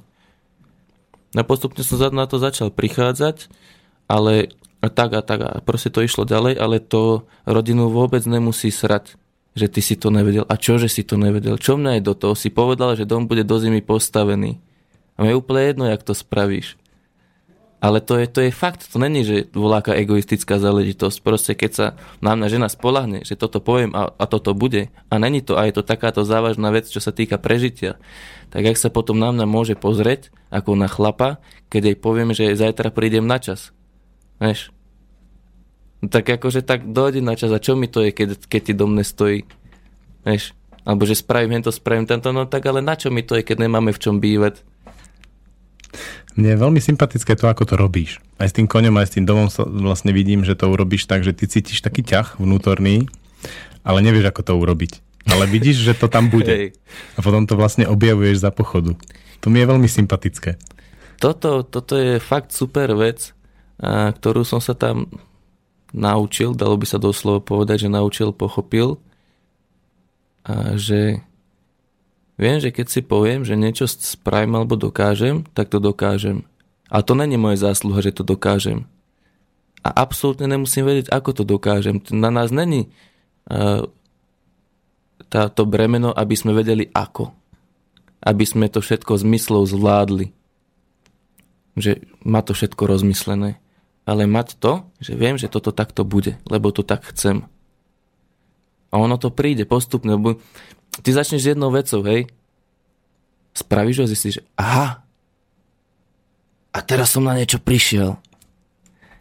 Ale to by si bez toho, aby si tú prvú vec, e, keby si tú prvú vec nespravil, tak na to neprídeš. A teraz spravíš tú druhú vec, na ktorú si prišiel. A prídeš na to až o týždeň trebárs, hej? Za to sa to celé preťahuje napríklad. A, aha, teraz som zase na niečo prišiel. Tak to tak spravím, bude to super. A začneš robiť, robiť, robiť, robiť, robiť a dostaneš sa do bodu. No do prdele, čo teraz? No už to ako tak stojí, ale ešte to nedrží. Pokope, akože fúkne vietor, ono sa to tak nejako kláti, ale... A teraz dva dní neviem, čo s tým. A zrazu, aha, tak takto to spravím. A prestane sa to klátiť, vieš, a máš vyhraté. A ideš takto ďalej, ďalej, ďalej, ďalej, až kým na to nejako dojdeš. Takže ono najdôležitejšie není vedieť ako, ale najdôležitejšie je proste začať. Keď som pozoroval tie, tak čo si robil, tak máš toho konia, máš Mhm. dom. Čo je ďalej? Ďalej mám ženu, dve deti. To áno, ale e, na čom ideš robiť? Že kde máš, kde ťa to teraz ťahá? Kde cítiš, že hej. toto urobí, aj keď nevieš ako? Ja aj myslíš, ako, že čo ďalej budovať? Mhm. No, už v podstate aj viem v celku ako, že už je to také, také, taká polahčujúca okolnosť, keď už No, som to vyskúšal. To ťa bude baviť, keď už vieš ako? No jasné, lebo vždy je čo vylepšovať a ide to rýchlejšie a jednoduchšie, keď už vieš ako, ale vždycky sa tam niečo nájde. Tak čo to bude tak to? ideme robiť kôľňu, Hmm. takú jednoduchú, len proste zakrytú igelitovou plachtou asi, bude to mať tak 4x5 metrov a aby to nebol ten igelit len igelit hore, tak tam dám aspoň nejakých 5 cm trstiny nech to aspoň nevyzerá tak ohavne, lebo ja tam tie iglity ma nechcem, proste keď, keď to nestíham inak, tak to spravím najlepšie ako viem, no, tak to tam dám. Potom ideme robiť haciendu, to bude taký, taký altán všestranný, kde budeme variť a ako tak od jary do jesene variť a, a robiť syry a spracovať mlieko a posedávať s kamarátmi a gulášovať a tak. A chceli by sme spraviť do zime takú, takú maštalku pre kozy, pre krávku, aby boli úplne v klídku. Lebo toto, keď sú tam tie oplotky, ktoré som robil, to keby náhodou niekto, tak to určite v živote nikdy nerobte z dreva. To je pakáreň, ak svina, je to ťažké z lesa s tým robí. Proste treba normálne železné lesy, aj keď je to drahé, jak fraz, jedna asi 4x4 ohrádka, čo je tak na 10 kôz asi, alebo no, povedzme, vyjde nejakých 200 eur, ale to sa proste dvihne na jednej strane, na druhej strane sú kolečka, poťahne sa to na tých kolečkách a zapichne sa to do zeme. Robota na no nech minútu a pol, keď akože si pritom ešte človek topánky vyzúva a tak. A robiť s tými drevenými oplotkami, to sú zase tie skúsenosti, vieš. To je tak na pol hodinu a nervov ešte na ďalšie dve hodiny. Lebo to je pakáreň, ak svida. A za dva roky sa ti to aj tak rozpadne, no. No a ďalej čo budovať? Už len také vylepšenie, ak s tou vodou napríklad, aby som nemusel hodinu denne nosiť vodu, ale len 4 hodinu Ale napríklad. keď si začínal, si pol dňa nosil vodu, nie? Miestami, Už sa no. ti ani to nepáči. Hej. No potom človek naozaj nemá... Ono je fajn, že človek si to vyskúša. Wow, super, koľko vody som nanosil za 3 hodiny, ak som si mákol, ale potom to človeku príde tak, no tak, ale radšej by som si tie 3 hodiny a niekam vyšiel, alebo tak, no. A to sú na tento rok asi všetky také plány, no. Ešte uláka taká búdka, nejaký bender, možno taký stan, alebo čo už pre novopríchodzích. Čiže ideš stavať o dušu, dá sa povedať. No, v podstate. Tak vráťme sa zase k tomu vzťahu. Dobre. Tak máš tam Veronu. No. Verona pôsobí ako Výchor 2. Hej. Čo je s ňou ťažké? Trošku bulváru, vieš? Sme teraz v slobodnom vysielači. Neviem, či si to môžem dovoliť voči nej. Ona hodne otvorene hovorí o to o všetkých vašich Hej. veciach. Dokonca No. aj v sexuálnej relácii. Hej, tak do toho, no. Naložíme. Ona je super žena, keď má pri sebe chlapa, jak fras. Teda, keď, keď som akurát v tom rozpoložení, som proste chlap. Zodpovedný, priamy, bez oklúk. Priamo poviem, že kurva Verona, toto som dosral, sorry. Bez neko... Ale vieš, a ja som... Ale no a som, som to nevedel lepšie, čak jak som to mal a vieš, veľa roboty a unavený som bol. To sú drísty, to im je úplne jedno, čo si ty bol unavený. Však si to zariad inak, vieš, čo to zaujíma, že si bol unavený. Tak tedy je ona žena. Taká príjemná, milá, vieš, usmievavá. Jožinko, Jožinko, čo ti navarím, čo si dáš? Čo, čo po... Proste takto, no. A keď som také lečil, hlavne keď som unavenejší pre, neviem či len pre ňu, a myslím si, že celkovo pre ženy, proste keď vidím muža, ktorý má byť oporou, hlavne v tých ťažkých chvíľach, ktoré tam boli proste celoročné, a vidíš, že je muž unavený, alebo že horšie vládze, alebo chodí jak mŕtve, ale ja som si to vôbec nevedomoval, pre mňa už to bol normálny stav, hej. Tak ona sa na mňa mohla, alebo zrejme sa na mňa aj tak pozerala, že ale akože ty tam po papuli a ty padneš k zemi, aký si hotový, vieš? A čo, ja- čo ja s takým chlapom? Ale zase po dlhšom čase myslím, že každá žena, tá aj Veronika si dala vysvetliť, že pozri sa, čo som spravil a som to zvládol a som bol strhaný jak pes. A ak sa strhám aj na budúce, tak to zase zvládnem, lebo ja viem, že to zvládnem. Aj vtedy som ti to hovoril, že to zvládnem, ale ona to reálne nevidela, videla len ten stav, ale ja viem, že to zvládnem. Som veľakrát chodil po horách a to už som tak chodil, že som tam plakal, reval, vieš, od zúfalosti, že sa zabáram, proste prejsť 300 metrov mi trvalo hodinu zabárať sa pozadok medzi haluzinu so snehom zmiešanú a tak, vieš. A to som zvládol na takom pokore, že som tam schudol 8 kg za, za mesiac v horách a prešiel som 300 metrov, musel som si sadnúť. No tak keď som zvládol to, tak už zvládnem všetko, hej. Už proste neumrem. Toto je taká výzva do vesmíru pustená. Čo? Mám takú skúsenosť, že keď niečo takéto poviem, obzvlášť do éteru, tak potom príde taká skúsenosť, že ale dá sa ešte pritvrdiť. Jasné, že sa dá pritvrdiť, ale... Napríklad ja mám takú, takú sebereflexiu vždy po relácii, že čo som povedal, keď som, hlavne keď som uverený v relácii, alebo u niekoho, kde ho správam veľa, čo som povedal, čo ma čaká ďalší týždeň. Akože čo na teba vyťahne. Čo, čo sa stane, vieš, že čo mi príde. Hej. No a ten hlavný problém je asi v tomto, no e, naozaj sa netreba moc sklezať po poruchu, lebo to človek na nič nepríde. No a čo sa stane v tej chvíli, keď ty si to lečo a ona do teba tak začne? Mm, zapojí sa ego, lebo to vlastne je spôsobené egom. Človek má strach a neistotu v tom druhom partnerovi, čiže sa od neho viacej odtiahne. A ja ako muž, či už to je z mladosti alebo ne z mladosti, ja to cítim ako, ako primárnu potrebu a mať ten vzťah so ženou, lebo sme spolu, tak spolu netrávime len čas a priestor, ale aj tú, tú vnútornú časť, tú duchovnú. No a keď ona sa odtiahne, že je proste nevrlá a nepríjemná a ani nie, že zlá, ale taká, akože, že však dobre si tu, ale tak si mi ja kamarát momentálne a keby si tu nebol, aj by som si možno lepšie oddychla. Tak vtedy ja sa od toho odpútam, to je teda taký môj spôsob. Mne sa tedy aj zle spí, lebo keď spíme, mne sa proste najlepšie spí pri nej. Že si spolu lahneme, decka sú pri nás, objímeme sa a proste spíme všetci spolu. A vtedy cítim, že nemá nejakú potrebu alebo takú chuť pri mne ležať alebo sa nejako objímať, tak sa mi treba aj horšie spí. Už bola jedna taká noc, že som do 4. do rána vonku robil, ešte v zime som tam pálil oheň, aby som niečo videl. A stával som o pol 7, lebo už sa mi nechcel dlhšie spať. Nechcel som tam proste byť.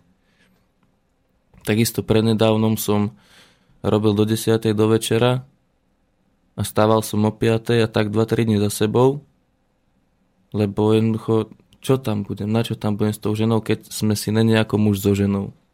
Nebudem, pocitovo nebudem ležať vedľa cudzej ženy, pocitovo, keď to tak, keď to tak akurát vtedy je.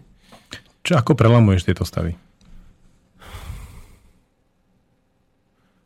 No ono sa to prelomí vždy spoločne, keď aj ja vystúpim z toho ega, že ne, to není moja chyba a to ja za to nemôžem a ty si hen taká, ja som takýto, vieš, a také výmeny názorov.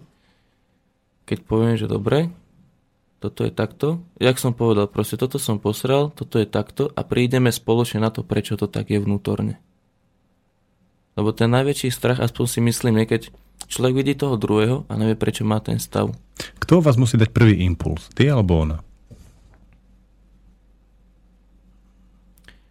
Ono to je viac menej asi také vzájomné. Tak ako sa stupňuje to, že proste keď prídeš domov a je tam žena je nasraná, tak kým, kým otočíš kľúčom v dverách, tak vieš, že je nasraná. Keď už ste spolu dlho, alebo že ste prepojení. Automaticky to vplýva aj na teba. A buď si to všimneš, lebo proste tá nasranosť sa v tebe vytvorí, ty aj nevieš prečo. A už ste nasraní obidvaja.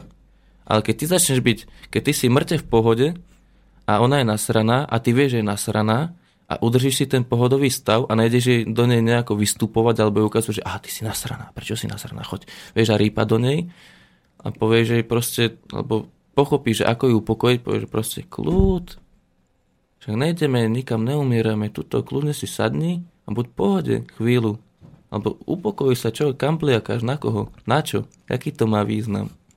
Ja to mám práve naopak. Ja keď vidím, a som teda v sebe, som spojený a idem za ňou a vidím, že je mimo, tak uh, mám skôr tendenciu to otvárať. Netvrdím, že nejakými jedovatými poznámkami alebo čím, ale skôr si ju tak ako zastaviť ju v tom, čo robí. Ona chce strašne vtedy upratovať alebo práť alebo niečo robiť a ja proste ju zastavím. Ona vtedy chytá strašné nervy, keď je, nie, teraz chcem, aby si tu chvíľu sedela, nehýbala sa, pozrela sa mi do očí, ale proste to má vždy rôznu podobu, ale takto. A často do nej začnem a niekedy aj rýpať. Ale potom, keď sa to spustí, že už konečne naozaj sa to navývali a začne nadávať, občas ma aj bije, minulé ma strašne stlkla. Ešte, že cvičím trochu. Tie, tie, tie kryty na Jogu, tom hej, boxe. tak. Na, bo, yoga nepomáha, pomáha box, lebo vieš, ako sa kryť. Hej, vieš vydržať radu, no. No, som si všimol, že Verona je celkom dobre stavaná. Tá je, Aj no, moja je dosť nebije, dobre no. stavaná, tak keď začne mlátiť, tak to cítiť. Ale ono myslím, že je dôležité... Už ti dala Verona? Mm-mm. Nie. Ne. A ako vieš, že ťa má rada? Ja aj dala, akože dala. Ja som myslel, že bombu či by dala. Skôr som myslel teraz bombu, to, že ti dala Ja to. tak. To viem z relácie, ktorú dá- dáva večer. Bombu mi ešte nedala, ale ona... Ani popisku ti nedala? Popi čo? Popisku. Nie. My sa nebijeme nejako vzájomne. Ako- Tak slovne Chlapi skôr. nemusia byť ženy, ale že nám veľmi pomáha, keď si môžu dať do chlapov. To nie. A ono zase vie, že by som sa asi nedal. Lebo už keď sme mali také, také priateľské zápasy, tak vie, že som o mnoho silnejší od nej a je aj dosť možné, že si to uvedomuje. Že, že by ma, ne, ako ja by som neudrel ani keby čo bolo. Ale keď ma udrela vykrému, tak si riadne buchne ruku, no. Tak asi je to za to moc nestojí. Alebo aj keby som mu nevykryl, tak by si ho na to zbuchla ruku od tie kosti všetci. Si hranatý. Hej, hej. Ja som mal takú scénu vždy s mojou mamou. Ona ma začala, mi chcela dať niečo po ústach, alebo ma chcela trestnúť. Ja som nastavil lakeť, ona sa udrela a potom o tej bolesti ma zbila ešte viac. Hej, hej, jasné, no. To radšej sa nevykrýva no, v takých situáciách. Hej, to ako, to je ťažké vyhovieť, že nám vie, že chceš, aby sa neudrela, zároveň chceš nejak prežiť, že schytáš to a jej sa uľaví. No, treba chodiť na tie vykrývacie také, že ju neudrž, ale len jej otočíš ruku trochu vedľa. Hej, Že presne. ju len presne. odkloníš. Hej, nas- nastaviť biceps. Ale... Alebo utečeš. Nie, nie, lebo ona vyložene potrebuje. Ja to cítim, že ona fyzicky potrebuje mi naložiť a hneď sa to v nej uľaví a potom sa vie rozplakať a spustiť mm-hmm. a o 5 minút je úplne, že tak čo? Môžem, ideme, čo ideme robiť ďalej? Toto zrejme závisí kus od kusa, že každej žene to môže vyhovať inak. My, ja som teda prišiel na to s na tento spôsob a vám to možno vyhovuje hen tak, no, kto vie, čo lepšie. Ja som cvične skúšal um, pár ľudí tak na to naviesť, že vyskúšajte, že čo sa stane a tie ženy si to hodne pochvaľovali. Tí muži menej, A tak myslím, že Veronike by sa tiež často uľavilo, keby mi jednu flákla, no. A to už neviem, ak by dopadlo potom. Aby som sa asi fakt dosť nasral. Možno až moc, no. A neudaril by som ju, ale Prečo? Čo by ťa na tom nasralo, že tvoja milovaná žena ti trestne? to je to ego. Čo si, ty si dovoluješ spochybňovať až takýmto násilným spôsobom moju identitu? Môj majestát? Áno. To je pekná téma. Dostali sme mail. Pavel nám píše. Ahojte chalani, veľmi obdivujem ľudí, čo nájdu odvahu takto prírodne žiť. Držím palce, lebo ja by som to asi nedokázal. Aj keď sa mi to páči, určite by mi chýbali niektoré technické výdobytky. Som totiž viac technicky ako prírodne založený. Aj v záhradke si rád pár hodín odrobím, ale na nezávislé živobytie by to asi nestačilo. A potom, keď sa rozliadnem v okolí môjho domova, nevidím široko ďaleko takú voľnú prírodu. Buď sú tam lesy, alebo tam pôdu obrába rolnícke družstvo. Nikde nič nescivilizované. Môžem sa Joška opýtať, kde sú takéto oblasti na prírodný život, teda odkiaľ približne pochádza a kde si teraz slobodne žije? A či počúva aspoň rádio? Zdravím a držím palce. Díky. Napodobne inak s tými palcami, no. A tam by som sa vyjadril asi k viacerým veciam, aj keď už si nepamätám presne, o čo sa jednalo. Ale Čo ti prv- chýba z civilizácie? Z civilizácie mi nechýba nič. Akurát internet, ale to je skorej uh, of, kvôli tým oficialitám, že zaplatiť niečo z účtu a také som mariny. Ale vy Máme máte aj fotovoltaiku. Hej, hej, máme tam notebook, no, pozeráme si filmy, tak raz, no väčšinou buď každý deň večer, alebo tak obdeň, alebo raz za týždeň, ako kedy. Fotovoltaika aj v zime nabije notebook? Hej, jasné, to je dosť silné, ale tak baterku sú vyšla, nebo mrzlo a bar, kedy som to dobre nedobil, takže už idú dole vodou postupne. Takže z tohto pohľadu mi nechýba v podstate nič. Potom, Ale- kde sa na Slovensku dajú nájsť také nescivilizované oblasti? Um, no, poloniny.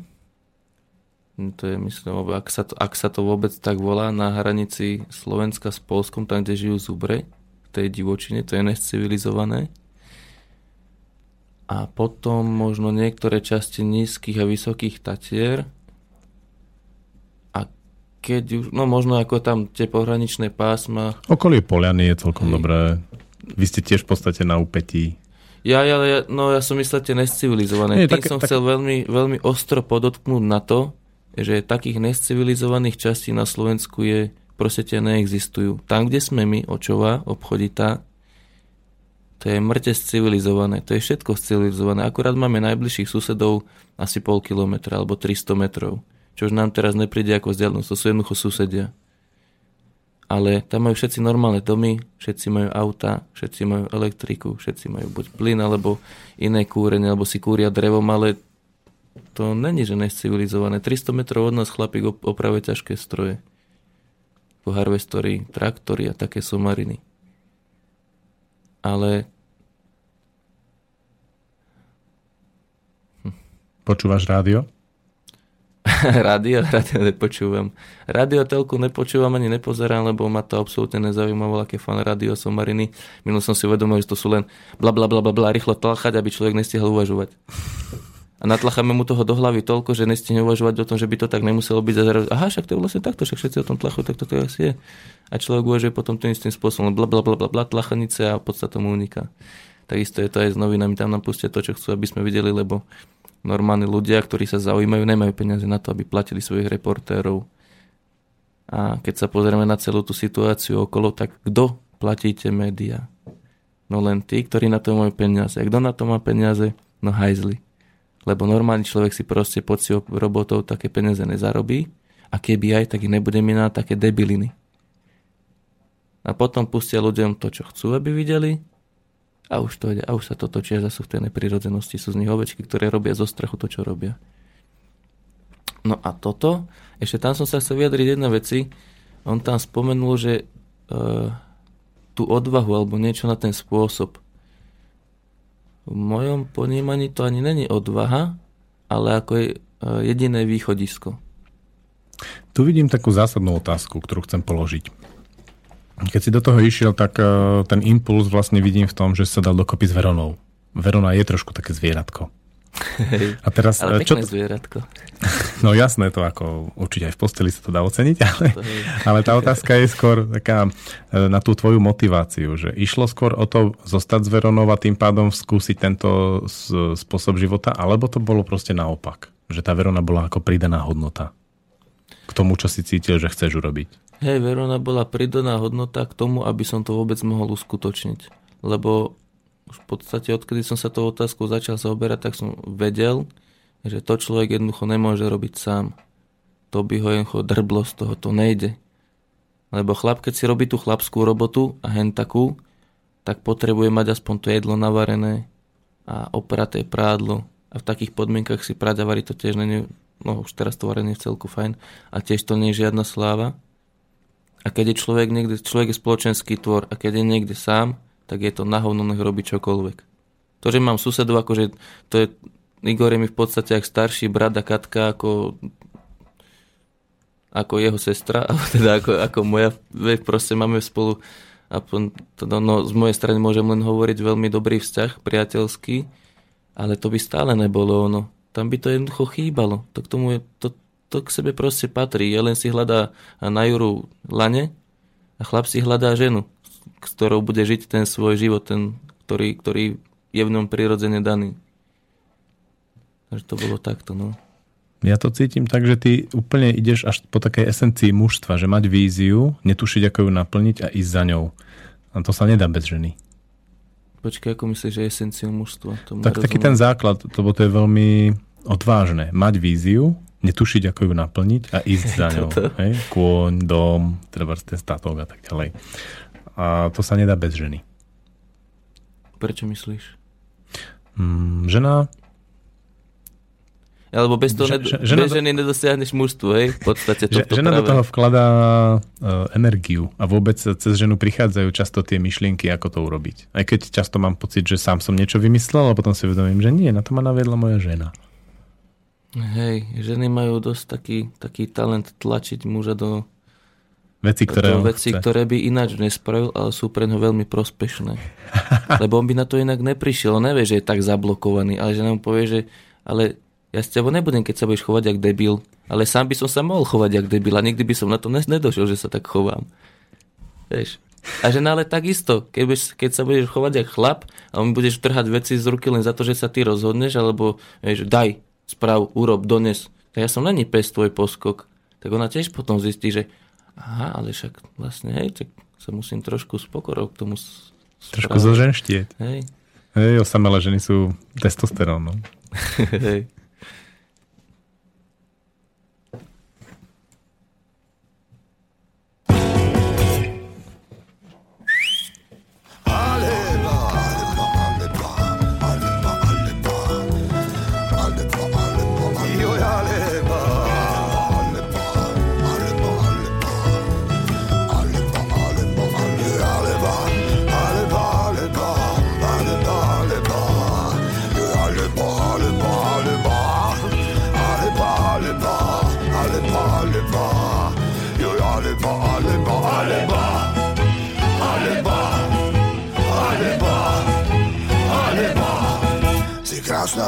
Usmiatá, si krásna, nešťastná, je krásne, že ťa mám. Alebo, alebo, alebo, alebo, alebo, alebo, alebo. Ak rád nechápem, stále sa pýtam, len mávam aj po píde.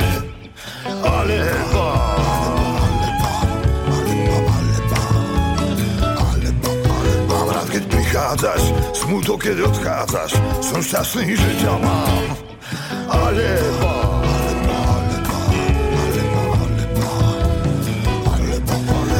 keď ťa objímem, to je môj šťastný deň, ver, že ťa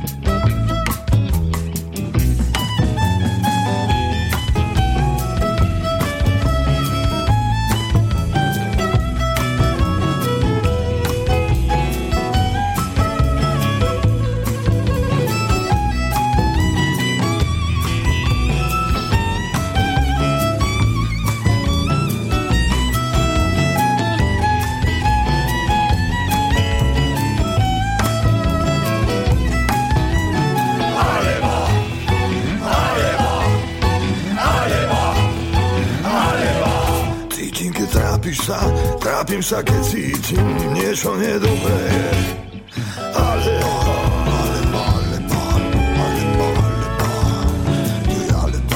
čo tedy robiť mám, keď pravda padne k vám a rany pália deň. Ale,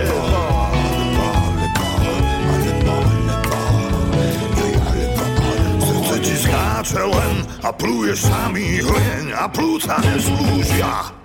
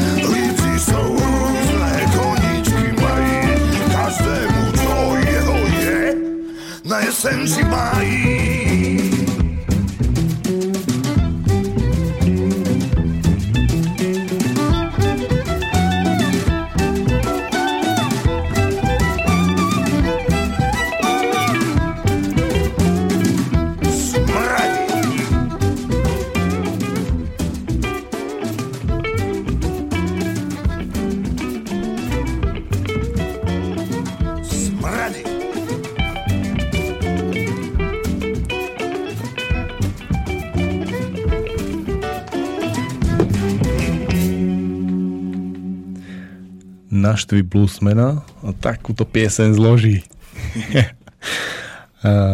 Mne sa veľmi páčilo, keď si hovoril o koňovi a dával si tie príhody z lesa. A teraz sa rozprávame o Verone, tak daj nejakú príhodu. Z lesa. Z ne- nejakú príhodu, môže byť aj z lesa. Tu z lesa si nechám pre seba asi, radšej. Hm, Čo ti ja viem, to je... To je v podstate jedna ročná príhoda. Taký, aj taký obraz, nezo všeobecne. Poď, zazumuj na nejakú vec.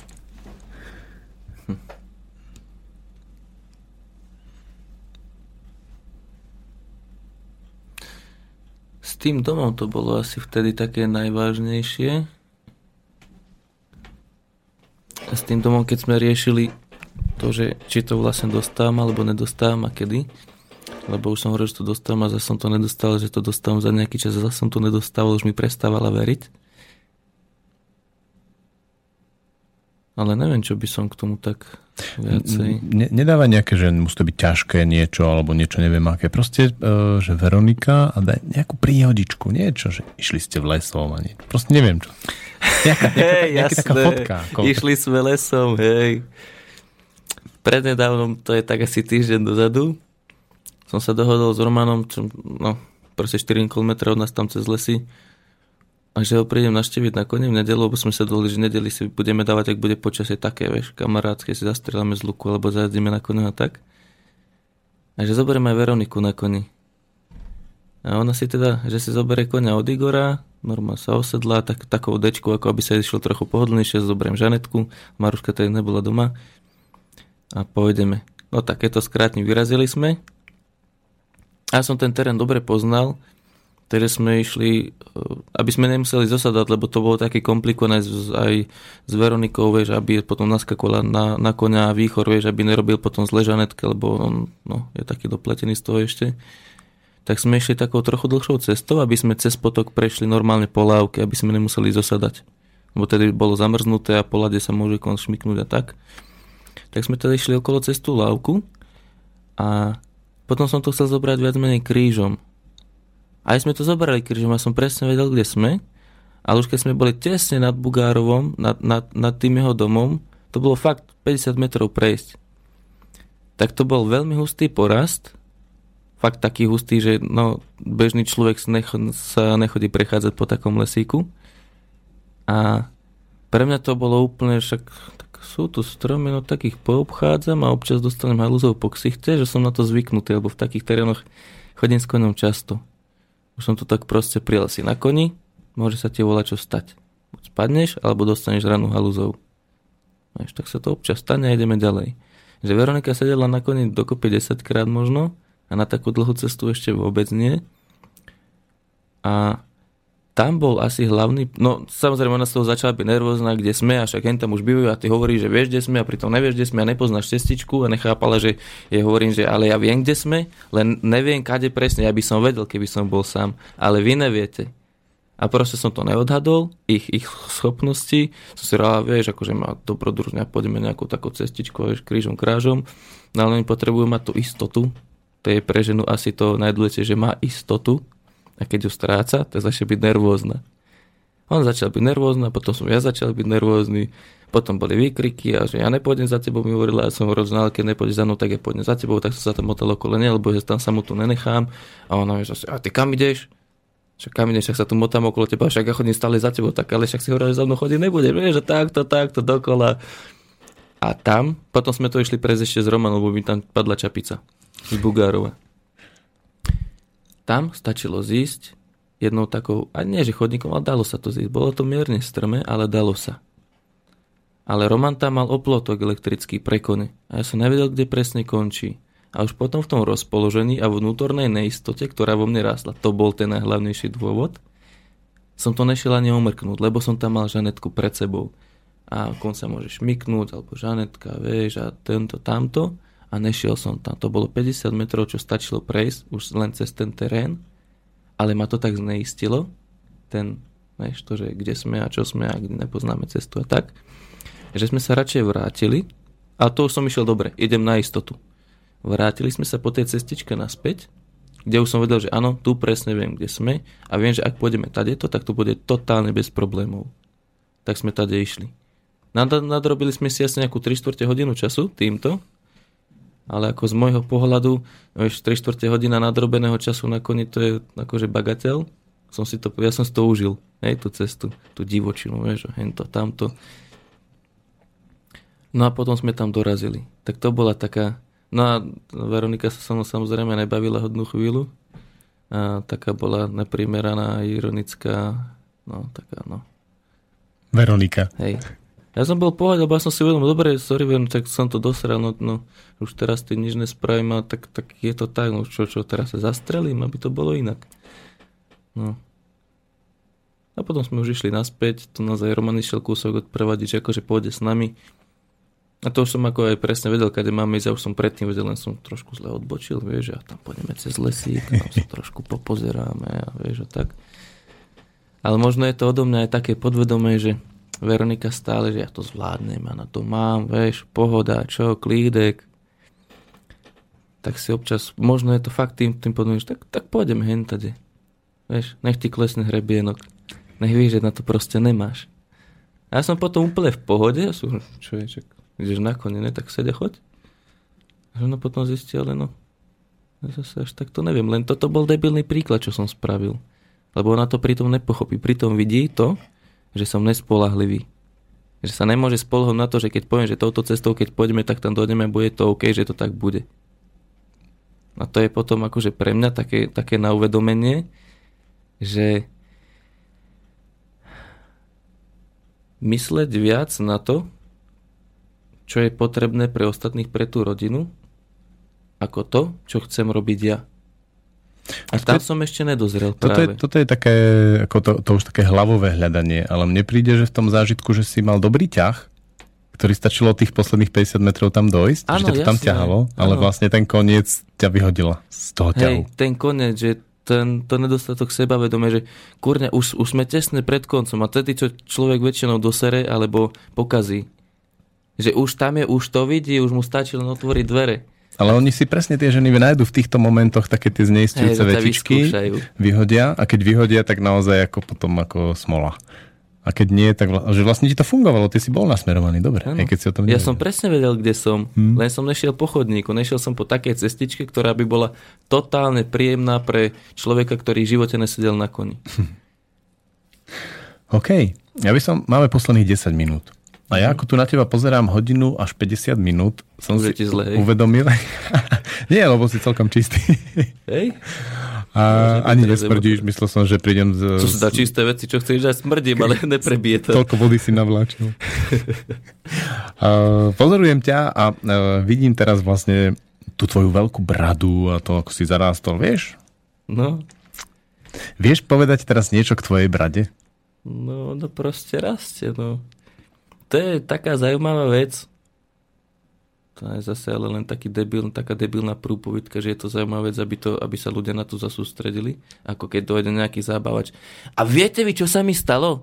A povie to tak zaujímavú, totálnu kravinu, že z toho všetci, "Ah, ty kokos, to čo on zažil? A keby si to povedal, vieš, čo sa mi stala takáto, no dobre, tak sa ti stala, ideme ďalej. No, tak toto je, to bolo niečo podobné. A už ale neviem, čo som chcel povedať. Ak tej brade. Tej brade. Ako, ako rastieš so svojou bradou? Lebo tá brada trošku zrkadlí niečo. No u mňa zrkadlí to, že je mi to úplne jedno. Vieš, jak som hovoril s tým mesom napríklad. Neviem si to zabezpečiť prirodzene, bez toho, aby som musel ovplyvňovať nejakých negatívne vplyv nejakých iných ľudí. Tak si neviem zabezpečiť tú stravu inak, takže proste to ide tak, ako to ide. A tá brada ona jednoducho rastie. A kým ma nesere, kým mi nezavádza pri jedení, alebo kým není príliš hurúco, alebo vieš, bla bla, tak proste rastie. Ja sa do zrkadla nejako moc nepozerám, takže viem, že ju mám tak pocitovo, ale ani neviem moc, ako to vyzerá. A vlasy takisto. Všetci, že o, ty máš jaké dredy vzadu. Wow, to je jaké. A hovorím, mne to je úplne jedno. To, tam, to sa proste spravilo, lebo mám prirodzené kučeravé vlasy, tak oni sa zašmodrchali, tak tam mám dredy. Vieš, a až to bude srať, tak si ostrih a bude mať holú hlavu, vieš. Čiže nevyjadruješ tým nejaký postoj k svetu. Nie. A, a žije to svojim životom? Čo? Sa brada, tie vlasy, to celé.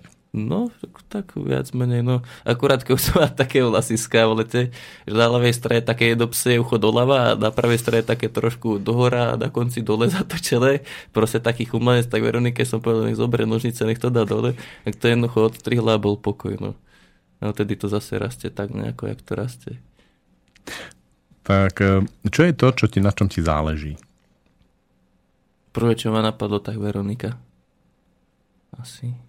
No a je to ma tak napadlo ako prvé. Dobre, tak e, máme tu takých pekných 7 minút, tak dám pár strel takých rýchlych otázok. No daj. Aký si odčím? Biedný. To proste prvé, čo ma napadne, hej. Prvé zviera, čo sa napadne, pes a prvá, prvá mačka, čo sa napadne, tá naša. A máš nejaké nedostatky? Veľa. Veľa. Tak daj, na, na čom pracuješ trvá v tejto oblasti. Ja na tom nepracujem v podstate. To sú také momentky, zistíš, aha, teraz som to posral. Ale dobre, tak som to posral, čo sa mám zastaviť, čak sú to není moje deti. Čo si pozeral posledne? Čo som posral? Mm, Keď som nervózny a unavený, tak nemám chuť počúvať ich, ich e, výstrelky a znášať ich mm, tie vnútorné poškodenia, ktoré vznikli behom toho času, keď som s nimi ja nebol ešte. A teraz, že ja si to mám vyžrať, to ma tak sere najviac asi. A pritom to posieram, lebo však, a čo ja za to môžem, drž hubu. Nepoviem to takto, hej, ale mám to v sebe tak,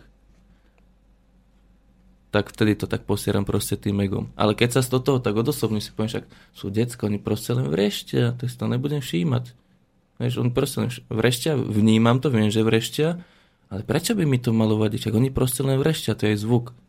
No tak si, si proste robím, čo, čo chcem.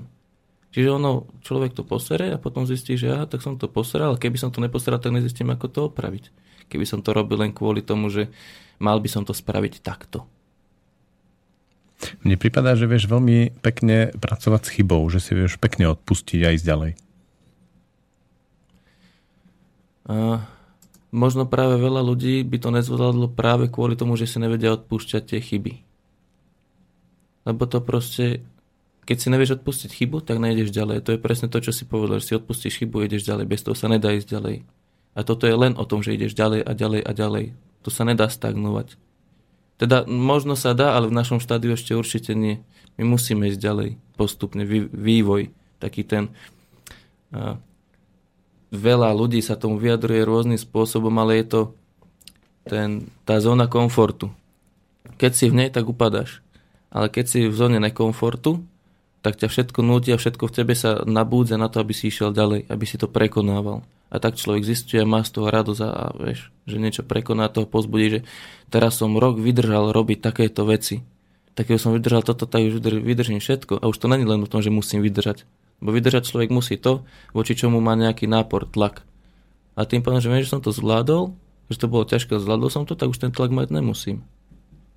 Takže to už proste len, len spravím, len to zvládnem. Bez tlaku. Dostali sme ešte jeden mail od uh, Pavla. Joško, je mi trocha ľúto toho koníka, že musí z Jarka nosiť ťažké bandasky s vodou. Existuje také samočinné zariadenie, vodný trkač. Hej. Keď sa k tomu privedie prúd vody, je to schopné e, bez únavy a inej energie vytláčať vodu do výšky, aj keď v malom množstve, ale stále. Stačí umiestniť nejakú nádrž alebo súd na prístupnejšom mieste a koník nemusí chodiť dolu do Jarka. Hej, ale ja na to teraz nemám 300 eur. Poznám to, ako veľmi dobre to poznám. Ja som si študoval nejaké vzorčeky, že aký to má výtlak pri, pri akom spáde vody a no, pri akom prítoku a týchto veciach a vzdialenosti a také somariny. Ale zatiaľ to tak proste neriešim. No. Ale mi toho koníka vôbec nelúto, lebo on keď nebude pracovať, tak zoslabne zlenivie. A zosmutne. A zosmutne, lebo som... Vieš, ono je to aj tak s tými konmi, že on síce pracuje, ale je s tebou. A čím si na ňo tvrdší, ale prirodzene tvrdší, tak ako konem. Koni sa medzi sebou okopajú, však vieš, kúšu sa, proste majú modriny podliačiny a, a normálne krvné zranenia. Ty keď mu švihneš jednu po papuli alebo mu dáš bičíkom po zadku, tak pre ňu je to je len také, že čo, čo, čo, čo, čo, sa, čo je to? Ale nie, že au, bolí ma to. To by si ho musel mlátiť, ja neviem, kladivom asi. Ja som si ale všimol na koňoch, že keď s nimi robíš prirodzeným spôsobom, to znamená žiadne klapky na oči, žiadne proste tie anglické mm-hmm. rôzne pomôcky na jazdenie a tak ďalej, tak oni hodne sa im to páči. Hej, lebo oni sú vnímavé. On z každú chvíľu doľava, doprava pozerá, kde čo je. No tým pádom sa potom ale nesústredí toľko na robotu. Ale oni to robia práve kvôli tomu, že sa nesústredí na prácu.